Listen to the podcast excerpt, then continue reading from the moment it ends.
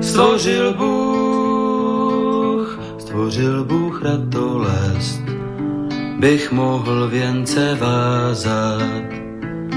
Děkuji, děkuji za bolest, jež učí mne se tázat. Děkuji, děkuji za nezdar, jenž naučí mne píly.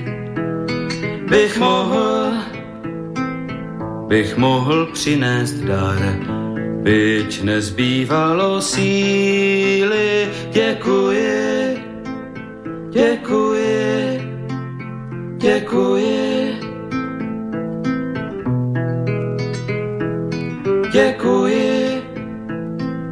Děkuji za slabost, jež pokoře mne učí.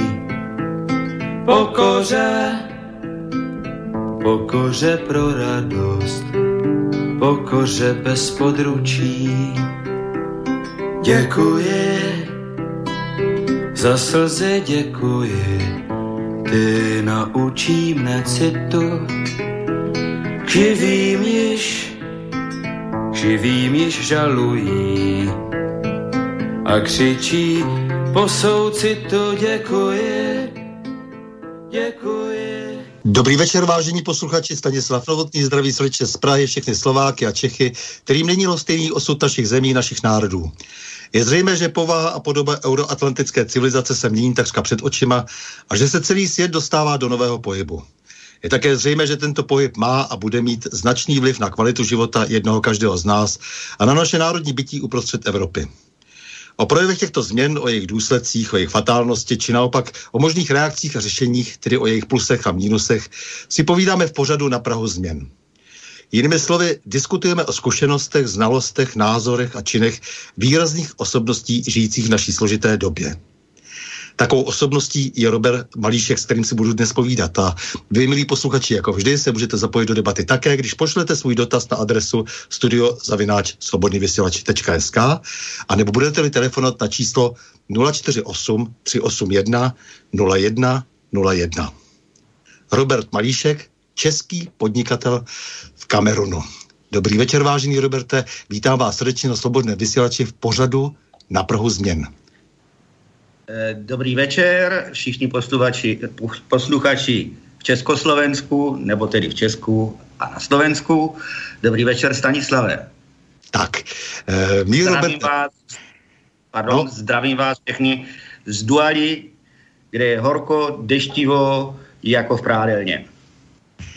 Eh, vy většinu svého popřevratého života podnikáte a vaše rodiště je Brno, které je zváno takovou tou zlatou lodí, která vás vypravila do světa, na ní jste doplul až do afrického Kamerunu, tedy teď se hlásíte z Dualy, z přístavu eh, z nejvýznamnějšího snad města, dá se říct eh, Kamerunu, je, je to tak, a tam už kotíte 20 let. Tedy v Kamerunu, nemyslím v Duale.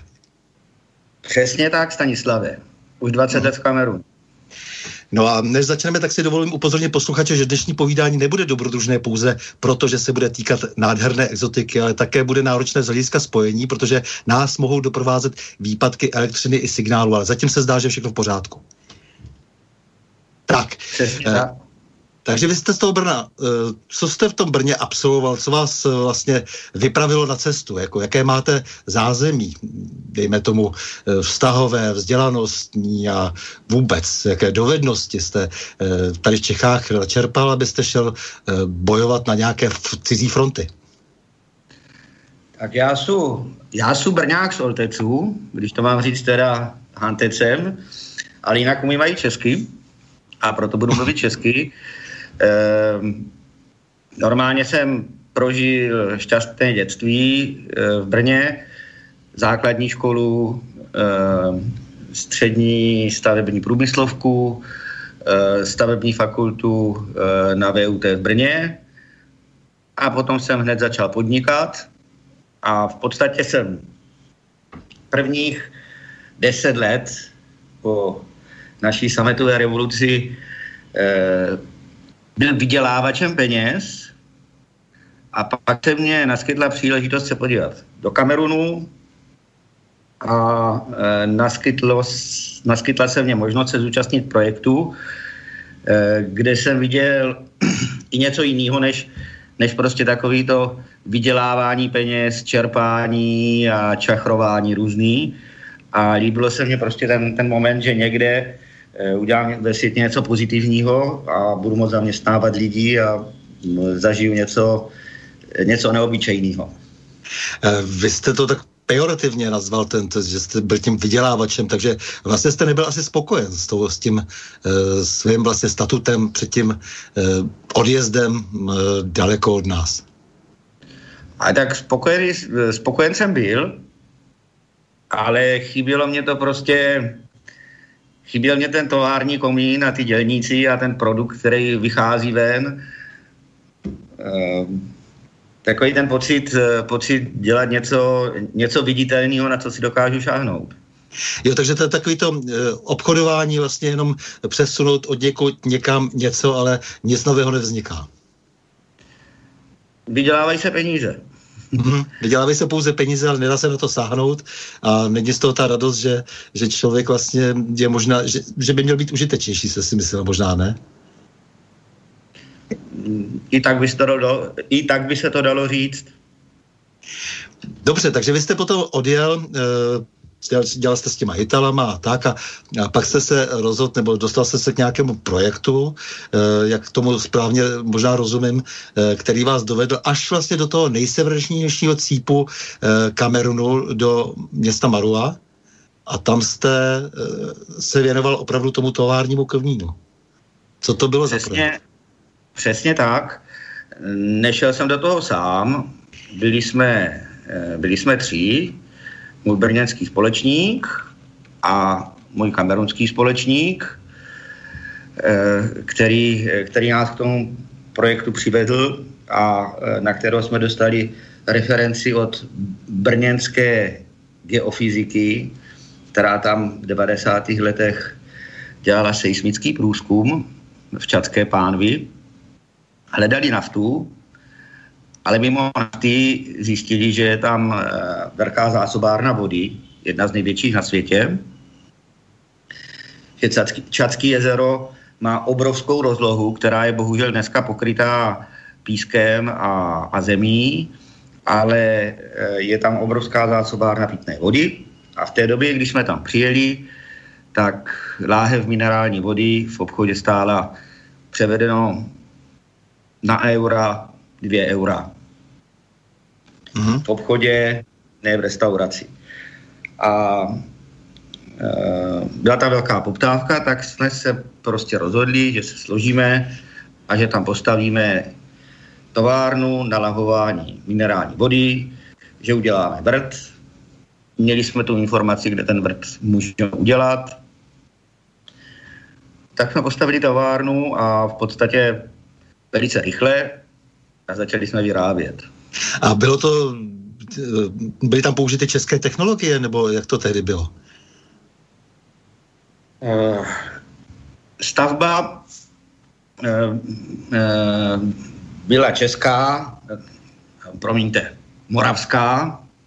Nakoupili jsme montovanou stavbu ve Slavkově u Brna a tu jsme dovezli a potom ta jednotlivá, jednotlivý kusy technologie byly poskládány, e, něco bylo z Itálie, něco bylo z Česka, e, něco z Polska, prostě koupili jsme ta, e, hlavně použitou technologii, zastaralou technologii, aby tam bylo co nejméně e, komplikovaných počítačů, aby se dalo opravovat kladivem a šroubovákem to, že jsme tam u toho měli víc, víc zaměstnanců, eh, bylo spíš eh, ku prospěchu, protože ten region potřeboval hodně zaměstnaností, stále potřebuje, tak a práce je tam velmi levná, takže eh, to bylo spíš pozitivum. To byly všechno místní zaměstnanci? V podstatě, mm, když se ta výroba rozjela, tak jsem tam měl českého technika elektrikáře, a moji manželku, která se, eh, která se hodně zasloužila o to, aby to fungovalo. Eh, oni dva hlídali výrobu a já jsem jezdil po kraji do Čadu, do Nigérie, na jich Kamerunu, abych buď prodával naše výrobky a budoval obchodní síť a taky hlavně do Nigérie, kde jsem nakupoval materiál na, e, potřebný na, na vyfukování lahví. Mm-hmm. No a vy jste tam potom zažil nějaké velké nepříjemnosti ohledně toho projektu, protože nějak vás zklamal společník místní? No tam ten projekt byl v, v tom počátku úspěšný, protože se realizoval ve správnou dobu na správném místě. V té době se e, budovaly ropná pole e, v Čadu, v okolí města Doba. To je stále e, e, ta pánev Čadského jezera a stavil se ropovod z Čadu až na pobřeží Kamerunu, takže byla velká poptávka po balené vodě. A v těch prvních měsících stáli před eh, továrnou řady kamionů, které čekali na nakládku. Museli jsme dokonce zavést uh, trojsměrný provoz, bez, jelo se bez přestávky, aby jsme byli schopni um, uspokojit poptávku. No a pak se stalo to, což si myslím, že se může stát klidně i v Česku nebo na Slovensku, že když to fungovalo, tak si kamerunský partner řekl, proč bychom tam byli a řekl, ať jdeme domů. Mm-hmm. No a pak nastalo, nastalo vaše martýrium, ze kterého jste potom vyšel nakonec jako vítěz a to se často nestává v takových zemích. Ten, ten náš kamerunský společník hrál na to, že prostě se lekneme a utečeme, což jsme neudělali. A bojovali jsme, to hodně překvapilo. A taky ho překvapilo to, že Kamerun uh, už není země, jaká bývala třeba v 70. nebo 80. letech, ale um, už je tady sice komplikovaně, ale je tady vymahatelný právo. Uh-huh. A nakonec to já si myslím, že je podobný i v Česku. Když máte trpělivost a peníze, tak, eh, tak se té pravomoci, eh, ta, té spravedlnosti eh, často, často dosáhnete. Bylo to martýrium, hodně jsem se naučil. Dneska už si vzpomínám jenom na ty příjemné věci a bylo to fajn.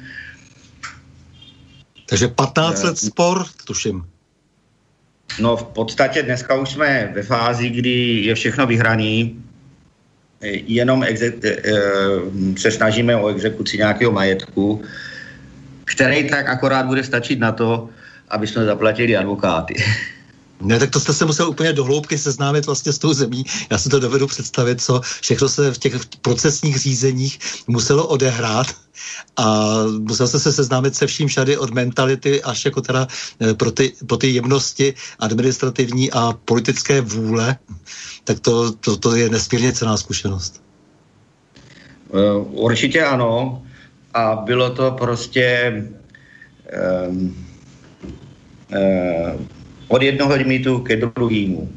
Jeden soudce e, byl uplatný a všechno jsem prohrával, další soudce nechtěl vůbec nic a chtěl spravedlnost. Prostě já bych řekl, že skoro, skoro stejně jako u nás. Prostě dobří lidé, špatní lidé, úplatní lidé, neúplatní lidé. No, takže, takže vlastně tím jste se stal člověkem, který určitě požívá značné vážnosti, protože jste v té zemi eh, si vymohl právo, eh, vymohl jste si spravedlnost eh, a to samozřejmě je velmi cené pro ty, kteří tam dnes přichází od nás a pokoušejí se podnikat, protože většinou ti lidé, kteří jaksi tak od boku se pokusí něco vyzískat v těchto složitých zemích s úplně jako jinou mentalitou a úplně jiným, jiným kulturním naladěním, tak většinou krachují a, a skončí špatně, když se pustí do nějakých velkých podniků. Pokud jsou to velké firmy, tak ne. Pokud jsou to střední podnikatelé, kteří nemají skutečně dobrýho partnera, eh, tak můžou narazit stejně jako já.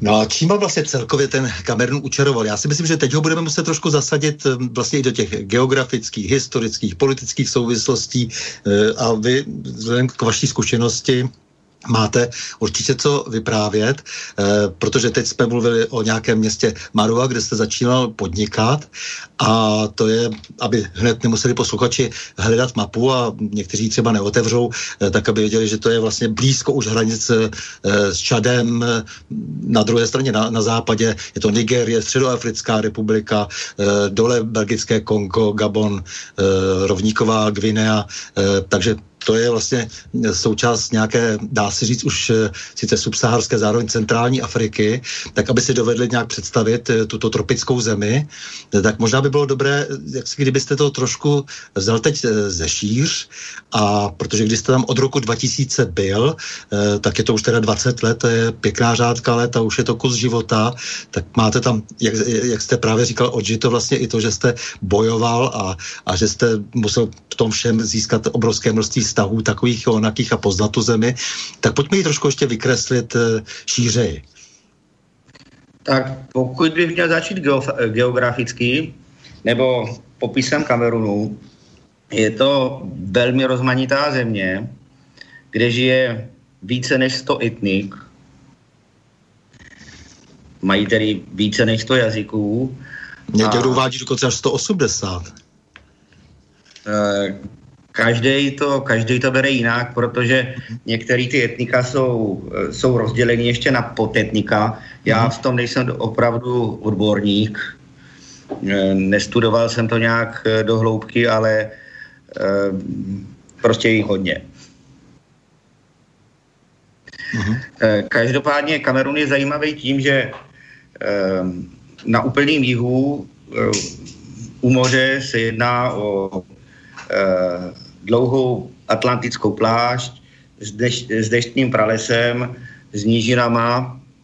Když půjdeme víc na severozápad, tak je tam druhá nejvyšší, je tady u nás vlastně kousek vodu, a je druhá nejvyšší hora e, v Africe, Mont Cameroon, mhm. který má 4000 metrů a kolem Mont Cameroonu e, je snad jedno z nejdeštnatějších míst na světě, to znamená skoro pořád prší.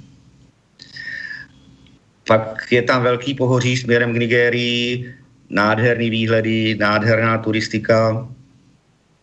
A když jdeme víc e, e, směrem na sever, tak se dosa, e, dostáváme do oblasti Sahelu, který až u toho čas, Čadského jezera přechází v polopoušť a v té době, když jsem tam byl, a ještě stále je to země, eh, řekněme, málo zasažená civilizací, lidi tam žijí tradičním způsobem, jsou velice příjemní, pohostinní, i když jsou chudí. A ještě jsme si tam zažili takové věci, že po cestě na letiště e, nám přes cestu e, přecházeli žirafy, nebo jsme museli zastavit, pro, protože proti nám šel slon. Takový, e, zažili jsme si takovou Afriku ještě, ještě tu nostalgickou, jak, jak ji známe ze starších filmů. Mm-hmm. Když bychom šli na jihovýchod eh, Kamerunu, tak tam jsou skutečně hluboký pralesy a někde na rozmezí e, Kamerunu Eh, Konga a Středoafrické republiky e, žijí gorily, byl jsem se tam podívat, není to jednoduché se k ním dostat, ale prostě lze je tam pozorovat. Taky zajímavá věc pro turisty. No to jsou ty nížiné gorily, kde už se dokonce jeden čas říkalo, že vybřeli. A najednou se zjistilo, že ještě žijí právě v Kamerunu. Žijí a dokonce v jedné rezervaci se zoologická zahrada pražská e, snaží o jejich ochranu, záchranu. E, ten projekt je tady veřejnou odborností, eh, odbornou veřejností, pardon, eh, považovaný za jeden z nejúspěšnějších, že se, že, že se to daří, prostě, že dělají dobré věci.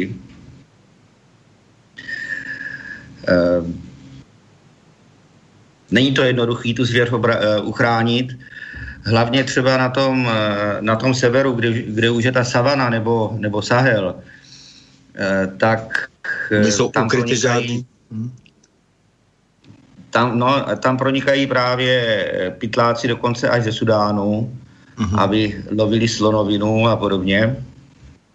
A e, je, to, je to až trochu bizarní, ale i odborníci na ochranu zvířat říkají, e, nejlepší ochrana zvířat je organizovaný lov. Protože když stát pronajme nějakému bohatému podnikateli velkou loveckou zónu, která je třeba velká jako polovina Moravy, tak mhm. eh, ten majitel, který do toho investuje, se postará, aby mu tam nechodili pytláci, aby se odstřelilo jenom to, co se dá odstřelit, aby, aby se tam ty zvířata drželi, byli tam v bezpečí, protože jak víme, stát nikdy nedokáže být tak efektivní jako, eh, jako soukromník. Aha, on se lépe zase na druhou stranu kontroluje, protože je sám a tím pádem, eh, dejme tomu, i ten stát a možná nějaké ještě další organizace mohou na něho víc zohlédnout, ne? Nebo takhle to nějak asi je.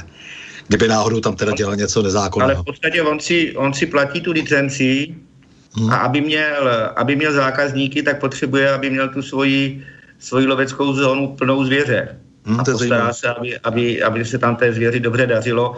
V podstatě tak jako v Česku nebo na Slovensku, když si myslivecký spolky, když se dobře starají o revír, tak ho mají plné zvěře. Uh-huh, No dobře, takže eh, jak jste říkal, jako scénér je úžasné, vodopád, ekon, kam, kde prý, který je prý dokonce nejvyšší, nikdy to, to vlastně takhle zařazení, takhle zařazení nebyl eh, největší vodopád Afriky třeba, kde se údajně natáčel i Tarzan. Eh, takže ty hory, neprostupná džungle, zelené, zelené planiny. Dokonce, dokonce jsem někde četl, že tam jsou ještě etnika, která možná nebyla ani objevena, což je zajímavé, že eh, při tom všem přehledu možná, že se je to jenom tím, eh, že třeba neprojevuje se tolik zájem o tyhle ty regiony, ale že opravdu existují snad ještě i, i, i místa v Kamerunu, která nejsou etnicky dobře probádána, takže když se říká, někdo říká dokonce 280 etnických skupin, že tam je 250 jazyků a dialektů, a, a tak dále. E, tak jak, jak, to, jak, to, jak, jak to všechno vy vnímáte, tuto obrovskou pestrost? Tady tyto, tyto etnika pomalinku, pomalinku se dostávají do styku s civilizací, ale skutečně jsou tady dvě oblasti. Zaprvé ta pralesní na e, jihovýchodě Kamerunu, kde žijí pygmejové, tak ti prostě žijí svým životem a s civilizací nebo s tou vesnicí nějakou nejbližší se stýkají jenom, jenom minimálně a v podstatě ani nepoužívají peníze. Když něco potřebují, tak výměnej v obchod za maso, za kůži, si koupí třeba zápalky nebo něco takového.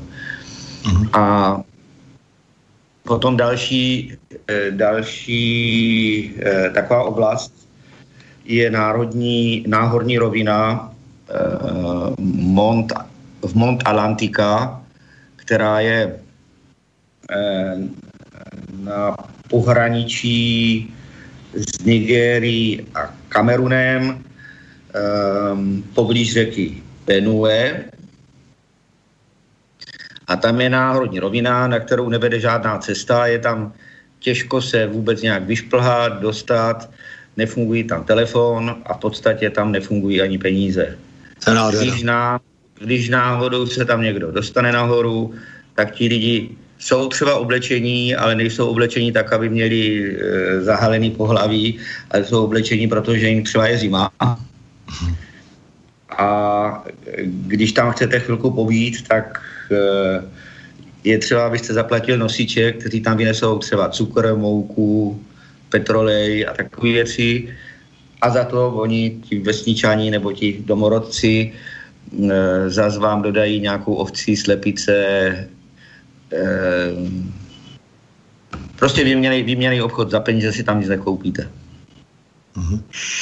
No, když už jsme vlastně od toho, byste to tady zmínil, že Pražská zoo, eh, tam má své projekty, tak mě zaujalo, že třeba eh, ředitel eh, Bobek, ředitel Pražské zoo, tam nedávno byl a rozjel tam ten projekt výkupu luskoun, protože to je přesně typicky, typicky jaksi projekt prostě proti lidské hlouposti, protože luskouni jsou loveni pro vlastně jako afrodiziakum a třeba prodávají se Číňanům a tak dále.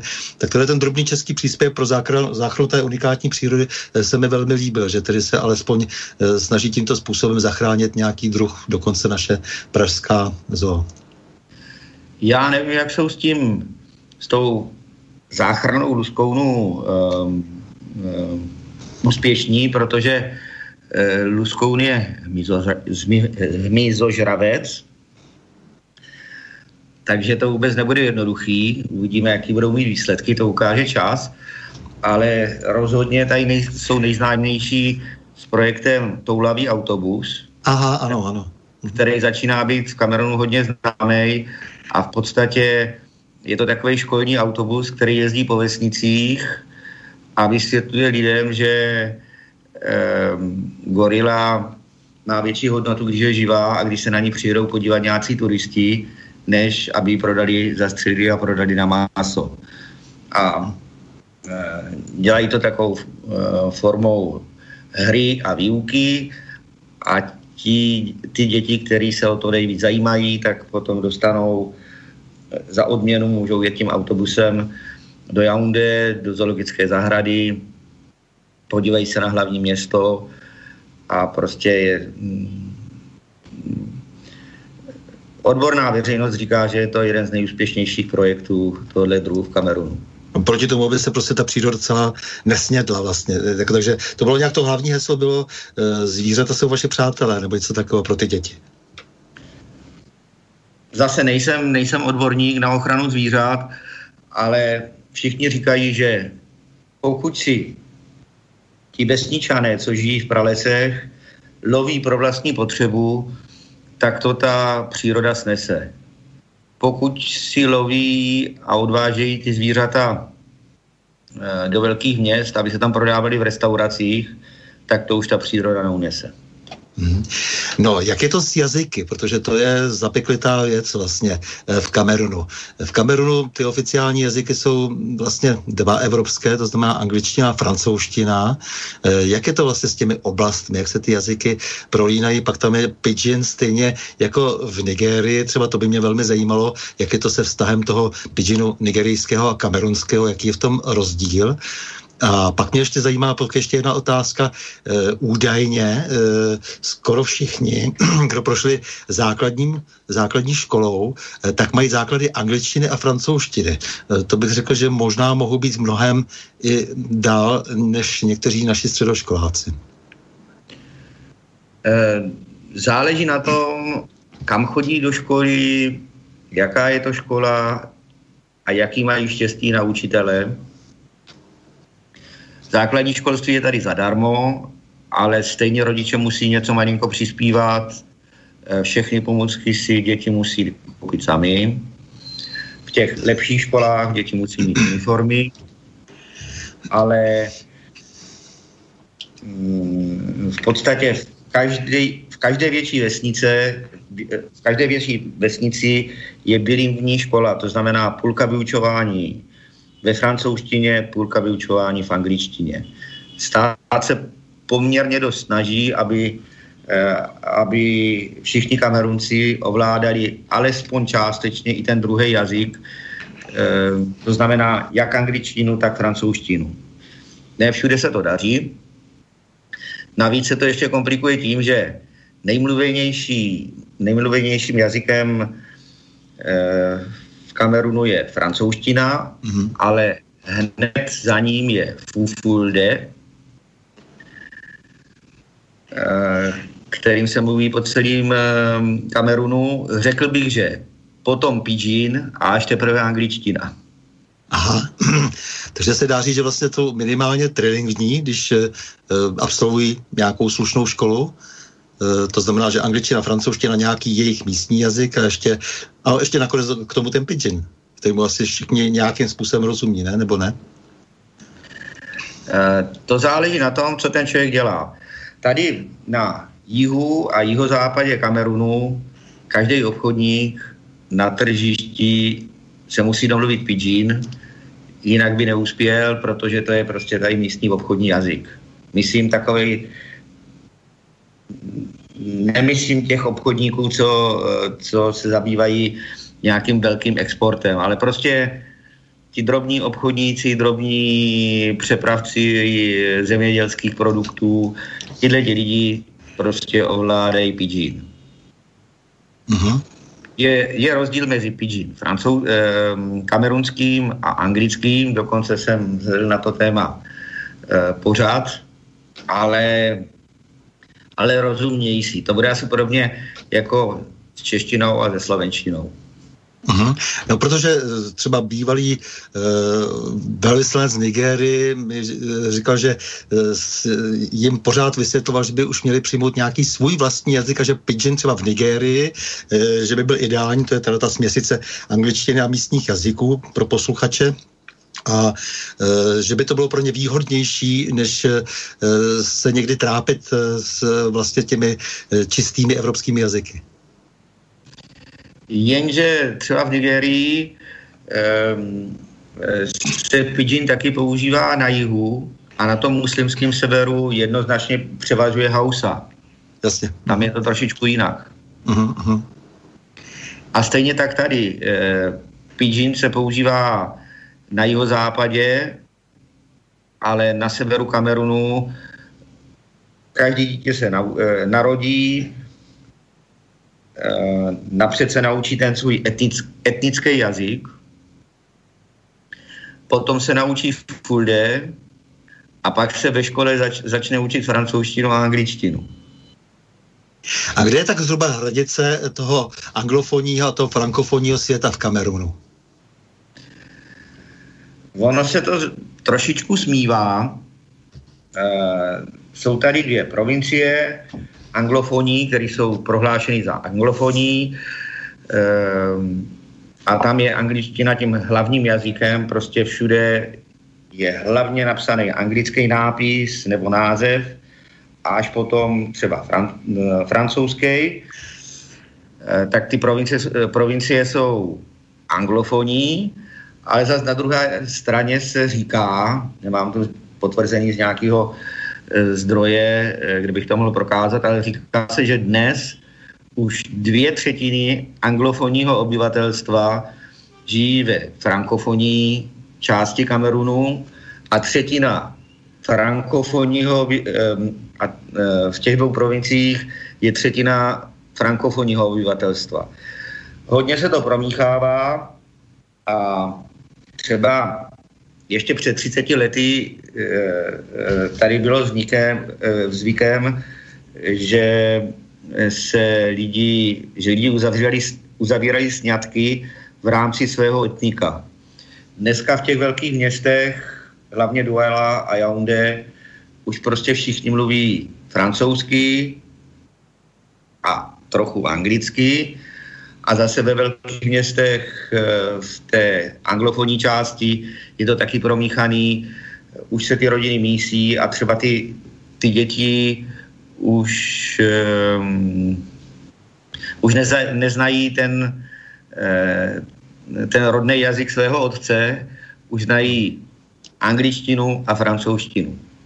A je to tak, že tendují potom e, i do těch hlavních měst těch původních e, kolonizátorů, to znamená frankofoní do Paříže, anglofoní do Londýna? E, trochu to tak funguje, ale já bych řekl, že e,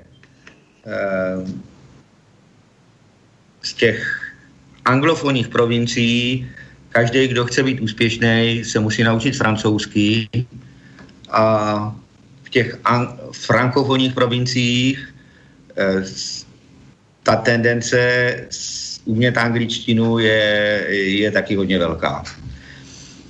Eh, pomalinku se to promíchává pro, mm, a tak nějak eh, ten rozdíl se mírně smazává. Mm-hmm.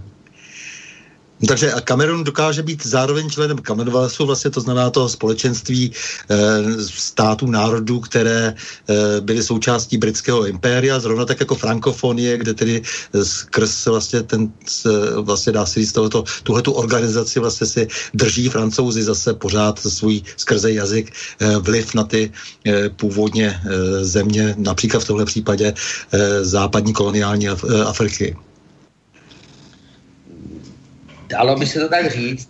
Já nejsem, nejsem uh, odborník na lingvistiku, to by... Uh, ne, to, teď myslím tu formálně právní stránku, že jsou vlastně členy vlastně těch společenství, to znamená, že vlastně opravdu sedí tak trošku na plotě. Na tuhle otázku opravdu nedokážu odpovědět. Uh, nikdy jsem tady o tom nikoho ne, neslyšel povídat. Mhm. Je to zajímavá pozice, protože to vím, že, že tak se rozhodla vláda, že jsou členy vlastně obou těch společenství, což je zajímavý. No a když se vás zeptám na politiku. Eh, prezident, říká se, že Kamerun je nesmírně stabilní země, protože ten prezident Paul Biya jako vlastně eh, od roku 82 do teďka, když se teda vyčítá některým eh, různým diktátorům nebo eh, dlouho sloužícím představitelům eh, států, že jsou dlouho u moci, tak on je od roku 82 Ehm, v některých okolních zemích, třeba v Nigerii, se ti prezidenti mění eh, dost často, ale nikdo by tam z Kamerunců nechtěl jít žít. Eh, prostě Bia je hodně kritizovaný jako prezident, ale jak jste Stanislave řekl, drží tady tu stabilitu. Uh-huh. A ta je v Africe eh, hodně ceněná. Protože já vím, že i ně e, si spousta e, obchodníků, třeba politiků pochvaluje to, že vlastně je Kamerun stabilní. Nebo nějak stabilizovaný. To je, to je jednoznačná výhoda té jeho dlouhé vlády. Samozřejmě to má svý nevýhody, protože zase, zase utvořili klany, které jsou na něho navázaný. E, ale e, jednoznačně e, je Kamerun třeba z pohledu cizince a cizího podnikatele eh, nejpřímtější zemí z celého okolí. Mm-hmm. No a co, co tedy vás vlastně úplně nejvíc přitahuje na tom Kamerunu, protože vy to už tady pořád naznačujete, že, že vlastně některé ty okolní země, teď se zrovna zmínil Nigérii, e, nejsou pro ten život tak e, příjemné, jako je třeba Kamerun, že si to i myslí samotní Kamerunci, že potom samozřejmě připravují ten oslý můstek, abychom se podívali na to, jak vlastně očích Kamerunců vypadá Evropa, po případě dokonce i Česká republika. Kamerunci mají obrovskou výhodu v tom, že Kamerun je v celém regionu jediná země, která má pozitivní potravinovou bilanci. To znamená, vyváží víc potravin, než dováží. Takže nikdo nemá hlad. Mm-hmm. Což se v těch okolních zemí tak jednoznačně říct nedá.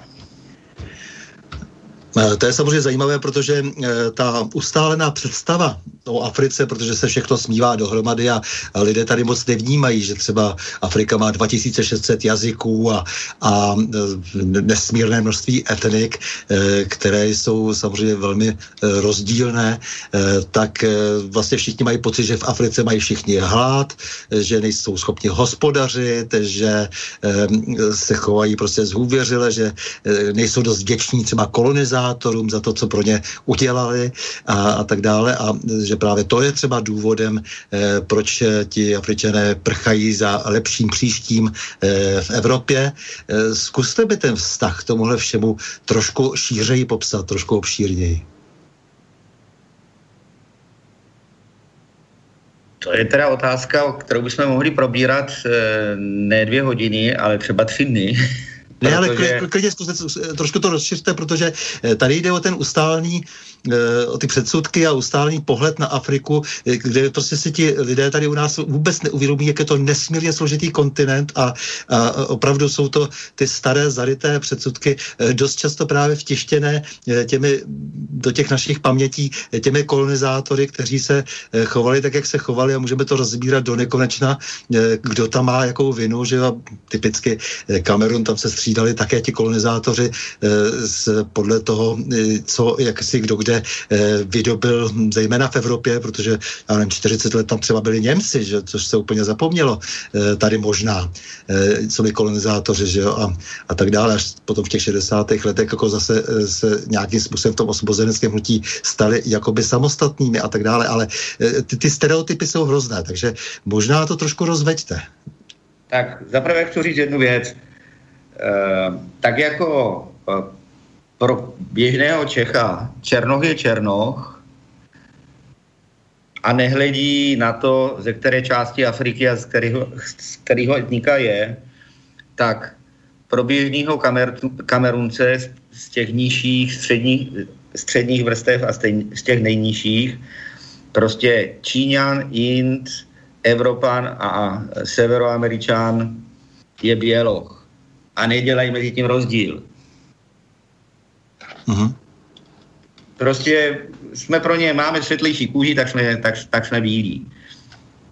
A francouze tady vnímají dodnes tak trochu, jak my jsme třeba v 70. a v 80. letech vnímali u nás Rusy, protože i když, to není kole, i když už to není kolonie, tak francouzi tady mají obrovský vliv na, na chod společnosti je třeba zmínit taky to, že eh, platidlem je tady středoafrický frank, eh, který je pevně navázaný na euro, takže v podstatě je to derivát eura a tím oni platí, což je velmi znevýhodňuje. Eh, je to, je to prostě pro ně velká nevýhoda, že nemůžou potom levně vyrábět a konkurovat. Eh, a teda já jsem teďka zapomněl ten zbytek té otázky. Tak eh, jak se eh, Kamerunci dívají eh, na nás, zároveň jak si, jak si stojí sami se svým dostatkem a se svou vlastní výrobou sami pro sebe, protože teď jste hovořil o té vlastně potravinové soběstačnosti například, o kterou my tak bojujeme v Čechách, aby jsme si zpátky mohli pěstovat to, co se na našem území může vypěstovat a nemuseli dovážet třeba brambory nebo zelí, protože to je úplně absurdní, abychom vozili brambory ze Španělska, jaksi, nebo zelí z Polska, to jsou všechno plodiny, které by u nás mohly vyrůst, ale díky evropské eh, politice se stalo to, co se stalo. My jsme se nechali vnutit právě to, že jsme eh, velmi závisí na dovozu, kdežto Kamerunci v takové situaci nejsou a, jak říkáte, nejsou eh, těmi, kteří by tak trpěli hladem a tolik toužili po útěku ze své vlastní země. Tím samozřejmě narážím potom na tu migraci, kde všichni říkají prostě, že všichni ty Afričani chtějí prostě utíct sem a, a tady se mít dobře a ono to vypadá tak, že celá řada těch Afričanů je docela dobře eh, ráda doma. Ehm, je to přesně tak, eh, Stanislavě, jak říkáte. Eh, celá řada Afričanů ehm, se do Evropy rád, rádi podívají jako turisti nebo jako obchodníci, ale nemají vůbec zájem se tam usadit nebo žít. Jak jsem říkal, Kamerun je potravinově soběstačný a za těch 20 let, co jsem tady, tak vidím, že spousta výrobků takových těch potravinářských nebo eh, výrobků pro běžný užívání už se, nedo, uh, už se prostě nedovážejí z Evropy, ale vyrábějí se na místě. Prostě vyrábějí se tady špagety, vyrábějí se tady konzervy. Mm, eh, nedávno se tady otevřela kamerunská far, farmaceutická společnost, která dělá ty hlavní léky, léky které tady potřebují. Ne nějaký speciality, spíš, spíš generika, ale vyrábějí si je doma, aby byli mm-hmm. sobě stační.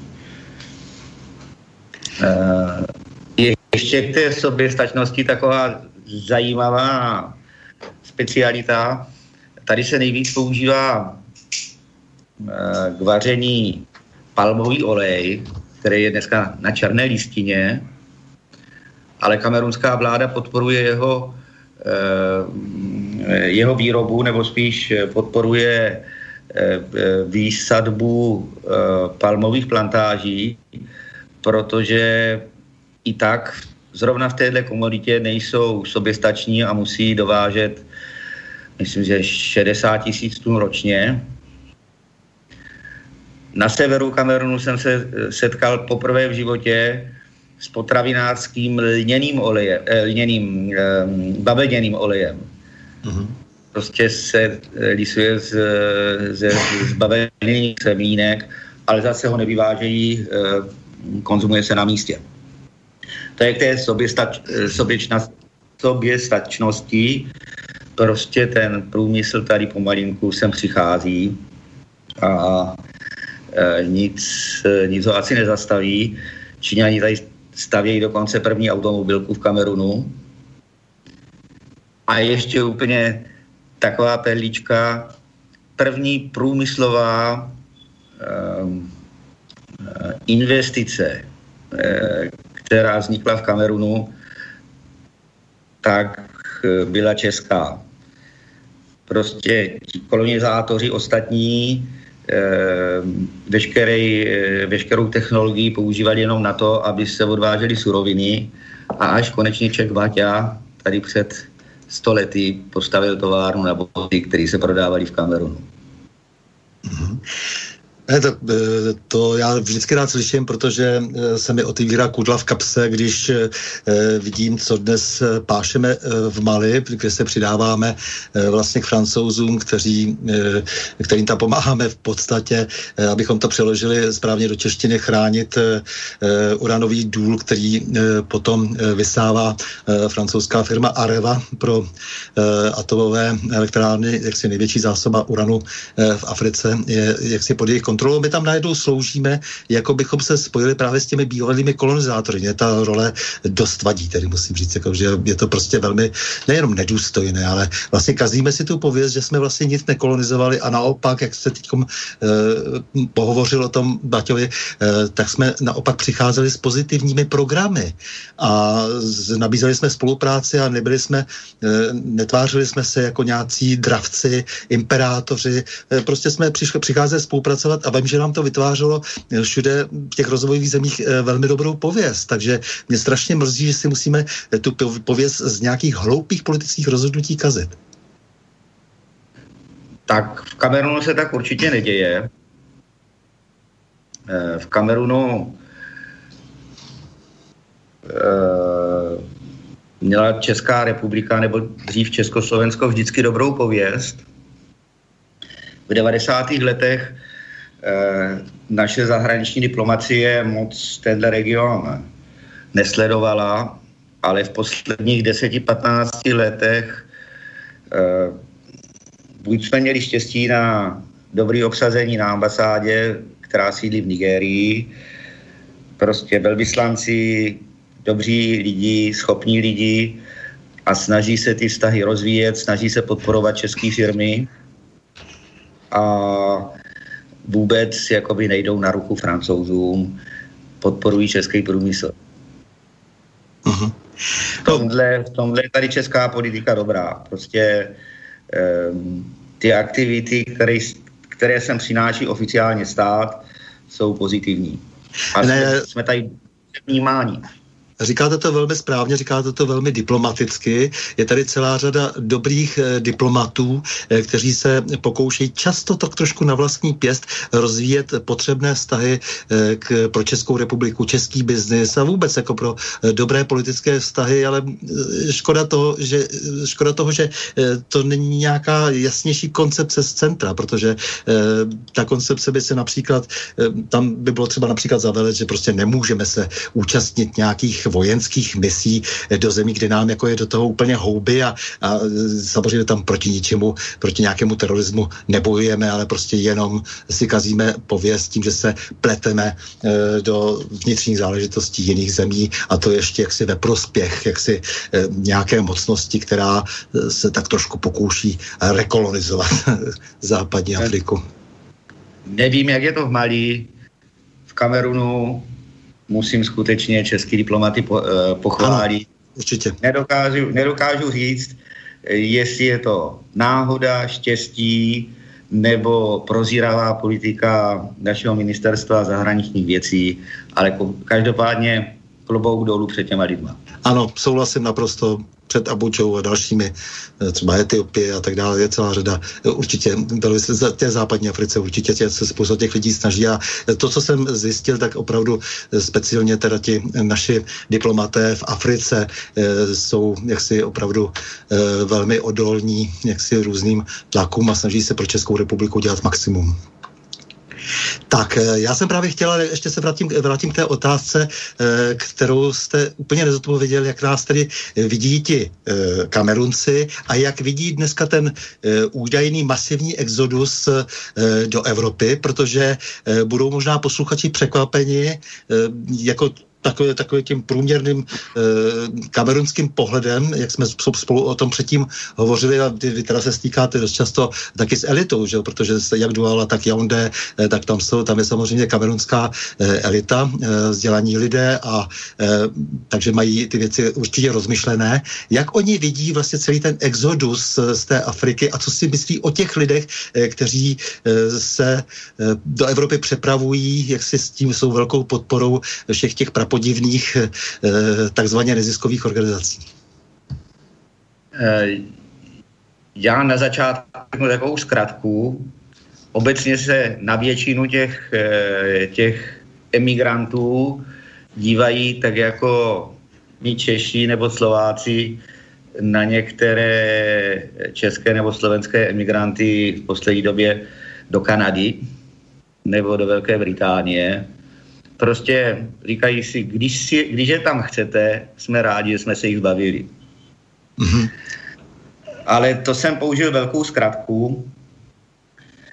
Jednoznačně ale chci říct, že mezi těma lidma, kteří se dostanou z Kamerunu do Česka, nejsou e, žádní uprchlíci. Protože válečný uprchlík a chudej člověk nemá vůbec ani na to, aby, aby se dostal třeba do okresního města. Nemá na to, aby si pořídil pás. Prostě nemá. Kdežto ten nelegální migrant potřebuje přibližně 200 tisíc českých korun, mm-hmm. nebo řekněme 8 tisíc, 10 tisíc euro, aby se do té Evropy dostal. A tady běž, běžný člověk eh, ve střední třídě ví, že pokud má 10 tisíc euro, tak si za, to, za ty peníze pořídí autodílnu, rozšíří farmu, e, zařídí kadeřnický salon, e, stolařskou dílnu a bude žít, pokud bude pracovat, tak bude žít celý, celý život, prožije normálně, slušně, čestně třeba nebude mít velký auto, eh, nebude mít doma klimatizaci, ale bude mít na školní, na lékařské potřeby, na zdravotnictví, eh, prostě prožije důstojný život. Bez toho, aby hladověl a nějak, nějak strádal. Eh, v podstatě, tak jak to vidím já, je to můj osobní názor, ne, nemám žádný podklady, žádný, žádný průzkum. Myslím, že ta hlavní část těch, těch imigrantů, těch nelegálních, kteří odsud do Kamerunu přijedou, tak tady někoho podvedou nebo si ukradnou peníze a jedou čerpat sociální systém. Mají na to dokonce e, fóra na, nebo WhatsAppové skupiny, kde si vyměňují informace, kde jsou největší příspěvky, kolik se dává na děti, jak, jak to funguje a e, aktualizují si informace. Těch je podle mě nejvíc. Potom, a skutečně ty lidi znám,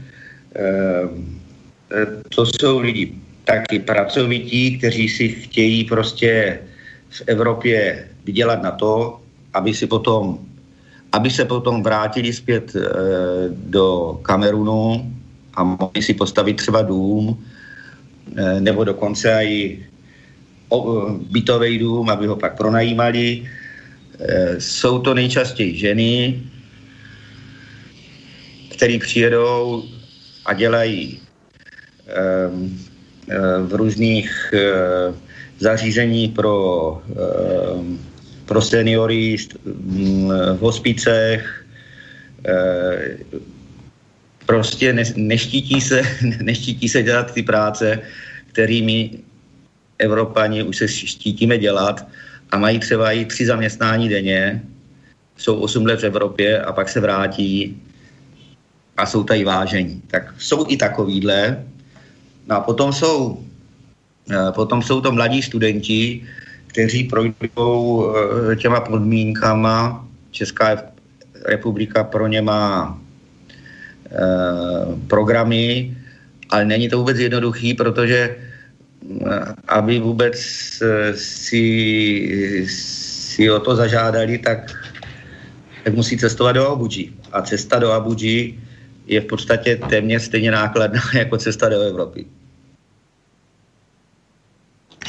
No, eh, mně jde o to, eh, aby, aby bylo trošku jasné posluchačům, že eh, je to vlastně takové trošku rozsortírování lidí, že toho tak, koho vlastně ta země vyvrhne, nějaká ta africká země, nebo případně samozřejmě, jak říkáte, mohou tam být i ti poctí lidé, ale bohužel se nám předvádějí v tom nejhorším světle právě ti, o kterých mluvíte, to znamená ti různí podvodníci, gangstři, kteří s tou vlnou jdou a opravdu dělají dělají z té Evropy eh, trošku kůlničku na dříví. Eh, takže vlastně to nejsou ti, kteří rádi zůstávají v Africe a pracují a opravdu se snaží s tou zemí něco udělat, protože já si myslím, že v těch i to, co mě málo vím třeba o Nigerii a e, teď se snažím dozvědět více o Kamerunu, e, takže to jsou e, země, kde, kde už opravdu se zvýšila i úroveň vzdělání, že ti lidé, jak si už dnes, jak si jsou mnohem dál, než v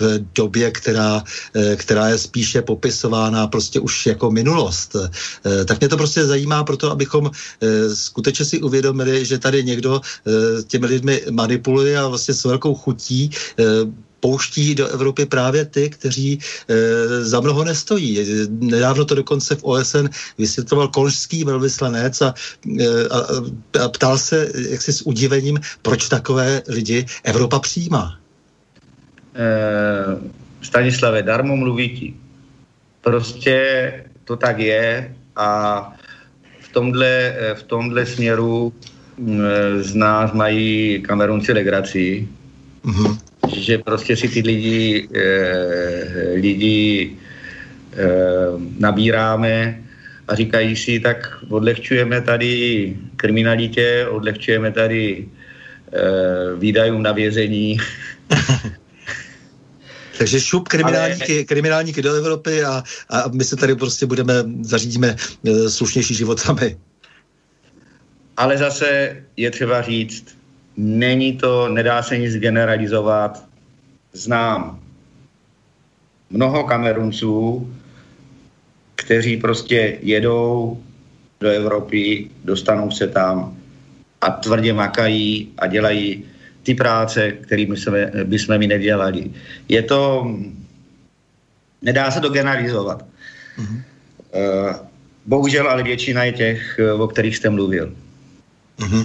No, e, jde o to, že jsme se mnohými věcmi, jak si o to zasloužili sami, protože ta šílená agrese třeba vůči Libii, e, nejenom tedy, že e, ta, ta záminka svržení nějakého režimu poté, tedy co Kaddáfi e, řekl, že bude mít ten zlatý denár, že krytý naftou a ten, že může být obecným platidem pro Ameriku, což je, pro Afriku, což bylo prostě pro tu koalici, která potom rozbombardovala Sýrii už jako moc silné kafe, ale e, jde mi o to, že ta agrese dokonce zdá se, že plánovaně e, e, rozbořila to, co potom mohlo sloužit jako právě ta infrastruktura, kterou ten Kadáfi velkoryse připravoval tu podzemní řeku slavnou, tedy ty, to velké potrubí, které mělo rozvést tu vodu do těch oáz a případně do sousedních zemí, protože teď tady hovoříte o Čadu, ve kterém se, pokud jim velmi také dobře v Džameně třeba vyznáte a tak. A, a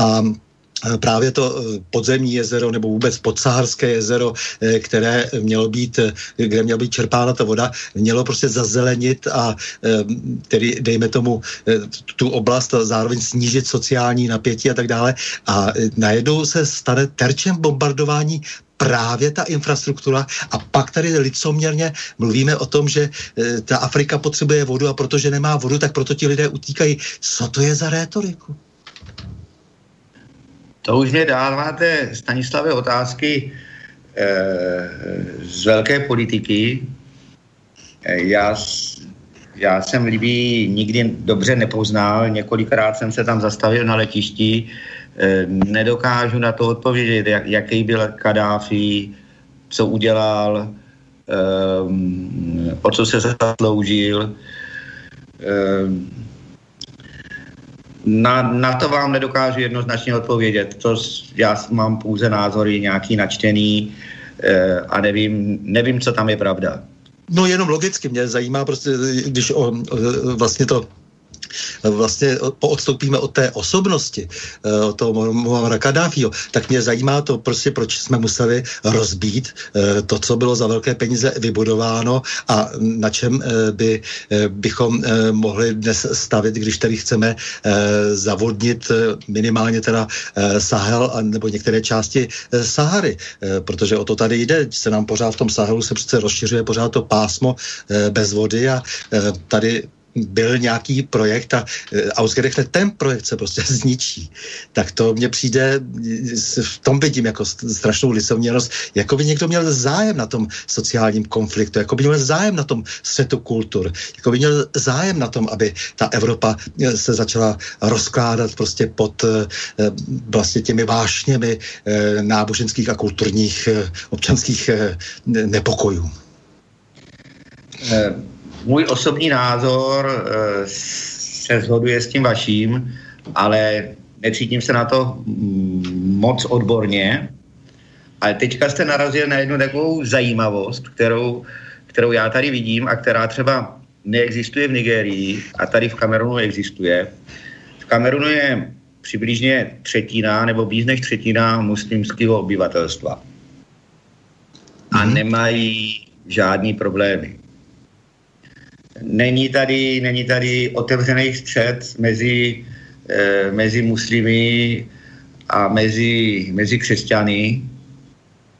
E, často, spolupra- e, často prostě jsou kolegové, spolupracují, dokonce zakládají e, e, obchodní společnosti a jak zjišťuju, často muslimové si berou už křesťanské manželky. E, je tady, nevím, jak se jim to podařilo, ale e, není tady, není tady prostě konflikt mezi muslimama a křesťanama. Mm-hmm. Asi to muslimů je tady e, poměrně dost, je to, je to velká síla. Jsou v politice, jsou ministrama, ale Kamerun to prostě zvládá. Je to jedna z mála zemí asi na světě, která to také pěkně zvládá. Eh, teď jsem eh, se chtěl zeptat ještě, protože samozřejmě vždycky konec konců láska prochází žaludkem. Eh, jak je to s těma jídlama, protože předpokládám, že vy jste gurmán, aspoň jak jsme se tak, Roberte, o tom bavili.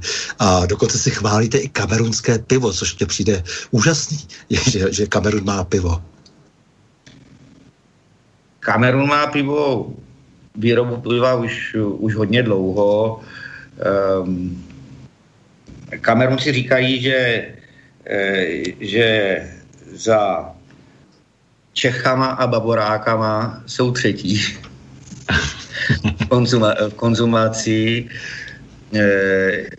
Já si myslím, že český pivo je lepší než to kamerunský, ale... No to doufám ještě pořád. ale rozhodně není špatný. Rozhodně není špatný. Je dobrý, je tady hodně, je hodně značek licenčních, mm. několik značek místních, velký výběr a mm, prostě s pivem jsem tady spokojený. A no, většina, většina e, příchozích, kteří přijedou na krátkou dobu, si vůbec nestěžují a schutí ho pijí. To se říká, že pivo vlastně dělá lidi dobrosrdečnějšími, že to je takový nápoj, který uklidňuje. A všude vlastně ve světě dneska stoupá obrovský spotřeba piva.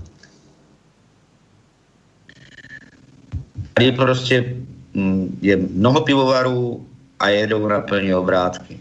Uh-huh. A ostatní krmě, ostatní jídlo, protože vlastně ten původní název ten, tohoto Kamerunu vlastně je odvozen od té vlastně krevetové vlastně řeky, že jo, to vlastně jako, když tam, tam první, jak se tam teda vystřídali všechny ty e, velké e, kolonizační e, národy Evropy, tak vlastně tam byli Portugalci, že jo, první, vlastně ještě 20 let před objevením Ameriky. Ano, e, tak, tak si pochvalovali, co tam byl krevet, no. Rio de, já portugalsky neumím, ale myslím, že ten název e, Kamerunu vznikl z výrazu Rio de los Cameros. Rio de los Cam- Cameros, no. Cameros. A já se ještě vrátím k tomu pivu. Já nevím, jestli to je nějaká nějaký kouzlo nebo nějaký, nějaká e, e, něco, něco zvláštního, ale prostě za těch 20 let pivo, myslím takový to eh, v, lidovým, v lidové hospůdce, stojí v Kamerunu úplně stejně jako v Česku nebo na Slovensku. Mm-hmm. A celých 20 let se ty ceny mírně eh, zvedají, ale pořád to stojí stejně. Pivo v Kamerunu eh, na vesnici koupíte za stejnou cenu jako pivo v Česku nebo na Slovensku na venku. No, ale jde o reálný příjem, jako je to, jak, je to trochu srovnatelné, protože přece jenom, eh, co si za svou výplatu koupí. Já nevím, průměrný kamerunec, nebo dejme tomu příslušník střední třídy. Příslušník střední třídy si může vydělat tak 300 až 500 euro. Mm-hmm a může si za to koupit, eh, pokud se týká těch produktů, který známe v Evropě, úplně stejně. Tolik, aha, aha. protože, eh, protože ty, ty ceny jsou srovnatelné dokonce i dokonce u dovozových věcí vyšší než, eh, než u nás v Česku a na Slovensku. Ale zase místní potraviny jsou tady levnější, takže o hodně levnější, eh, takže oni se nají. A mm, nemají topení, neutrácí tak tolik za energie, eh, prostě mají méně těch administrativních výdajů, takže to zvládají. Eh, a nakonec to Kamerunci říkají, proč by se nebyli šťastní, když máme na pivo. Fakt? To už je nové, nové pořekadlo nějaké tak pořekadlo vyloženě ne, ale prostě když, když se ptám těch, těch lidí, e, se kterými se setkávám, myslím nemuslimů, e, jak se cítí, říkají, když je na pivo, tak je dobře. No a dobře, jak se tam třeba dá rychle založit SROčko, nebo jak se dá podnikat rychle, e, je to zatíženo nějakou velkou administrativou, je to za, zatíženo nějakou velkou korupcí, nebo je to jednoduché, jako je to, je to nějaký zjednodušený, zkrácený proces? My jsme od, odbočili od toho jídla, chcete, abych e, no jasně, dokončil o jídle, anebo já dokončím o jídle a dáme se na podnikání. Hm, dobře, dobře, dobře. Kamerunu je to rozdělení tak, že ve frankofonní části ve velkých městech a dokonce i v těch provinčních městečkách se najíte dobře a evropsky. Vždycky tam někdo tu evropskou restauraci má. Dokonce v Yaoundé a v Duale e, jsou ty různý, e, různý čínský, japonský, e, různě exotické kuchně. Dokonce tady v Duale máme německou hospodu, kam chodíme na vyprážaní rezěň, nebo vývršnicl. Takže se tady dobře Evropanům, kteří tady pracují a já jsem si oblíbil spoustu kamerunských jídel, Nej, nejsou špatný, je třeba si na to jenom zvyknout, ale co je zajímavé, v anglofonní části je to, je to jinak. Prostě eh, ti francouzi sem dovedli tu gurmánskou kulturu takovou, kdežto ta anglofonní část, jakoby původně anglická kolonie, tam tu kulturu nemají. Tam se prostě tak dobře nenajíte. Stejně tak jako v Nigerii se dobře nenajíte. Buď se najíte dobře, ale hodně draho, anebo potom, potom se najíte špatně. Mm-hmm. Kdežto tady i na ulici se najíte dobře. Tak máte nějaké oblíbené lahůdky? Eh, hodně dobrou kuchyni mají na eh, eh, tady v tom západním pohoří, eh, jenže to bych chtěla, to bych tady musel říkat recepty, to jako jsou jídla, které se jmenují taro, kondre a musel bych to dlouho popisovat, eh, protože nic, nic českého nebo slovenského se jim nepodobá.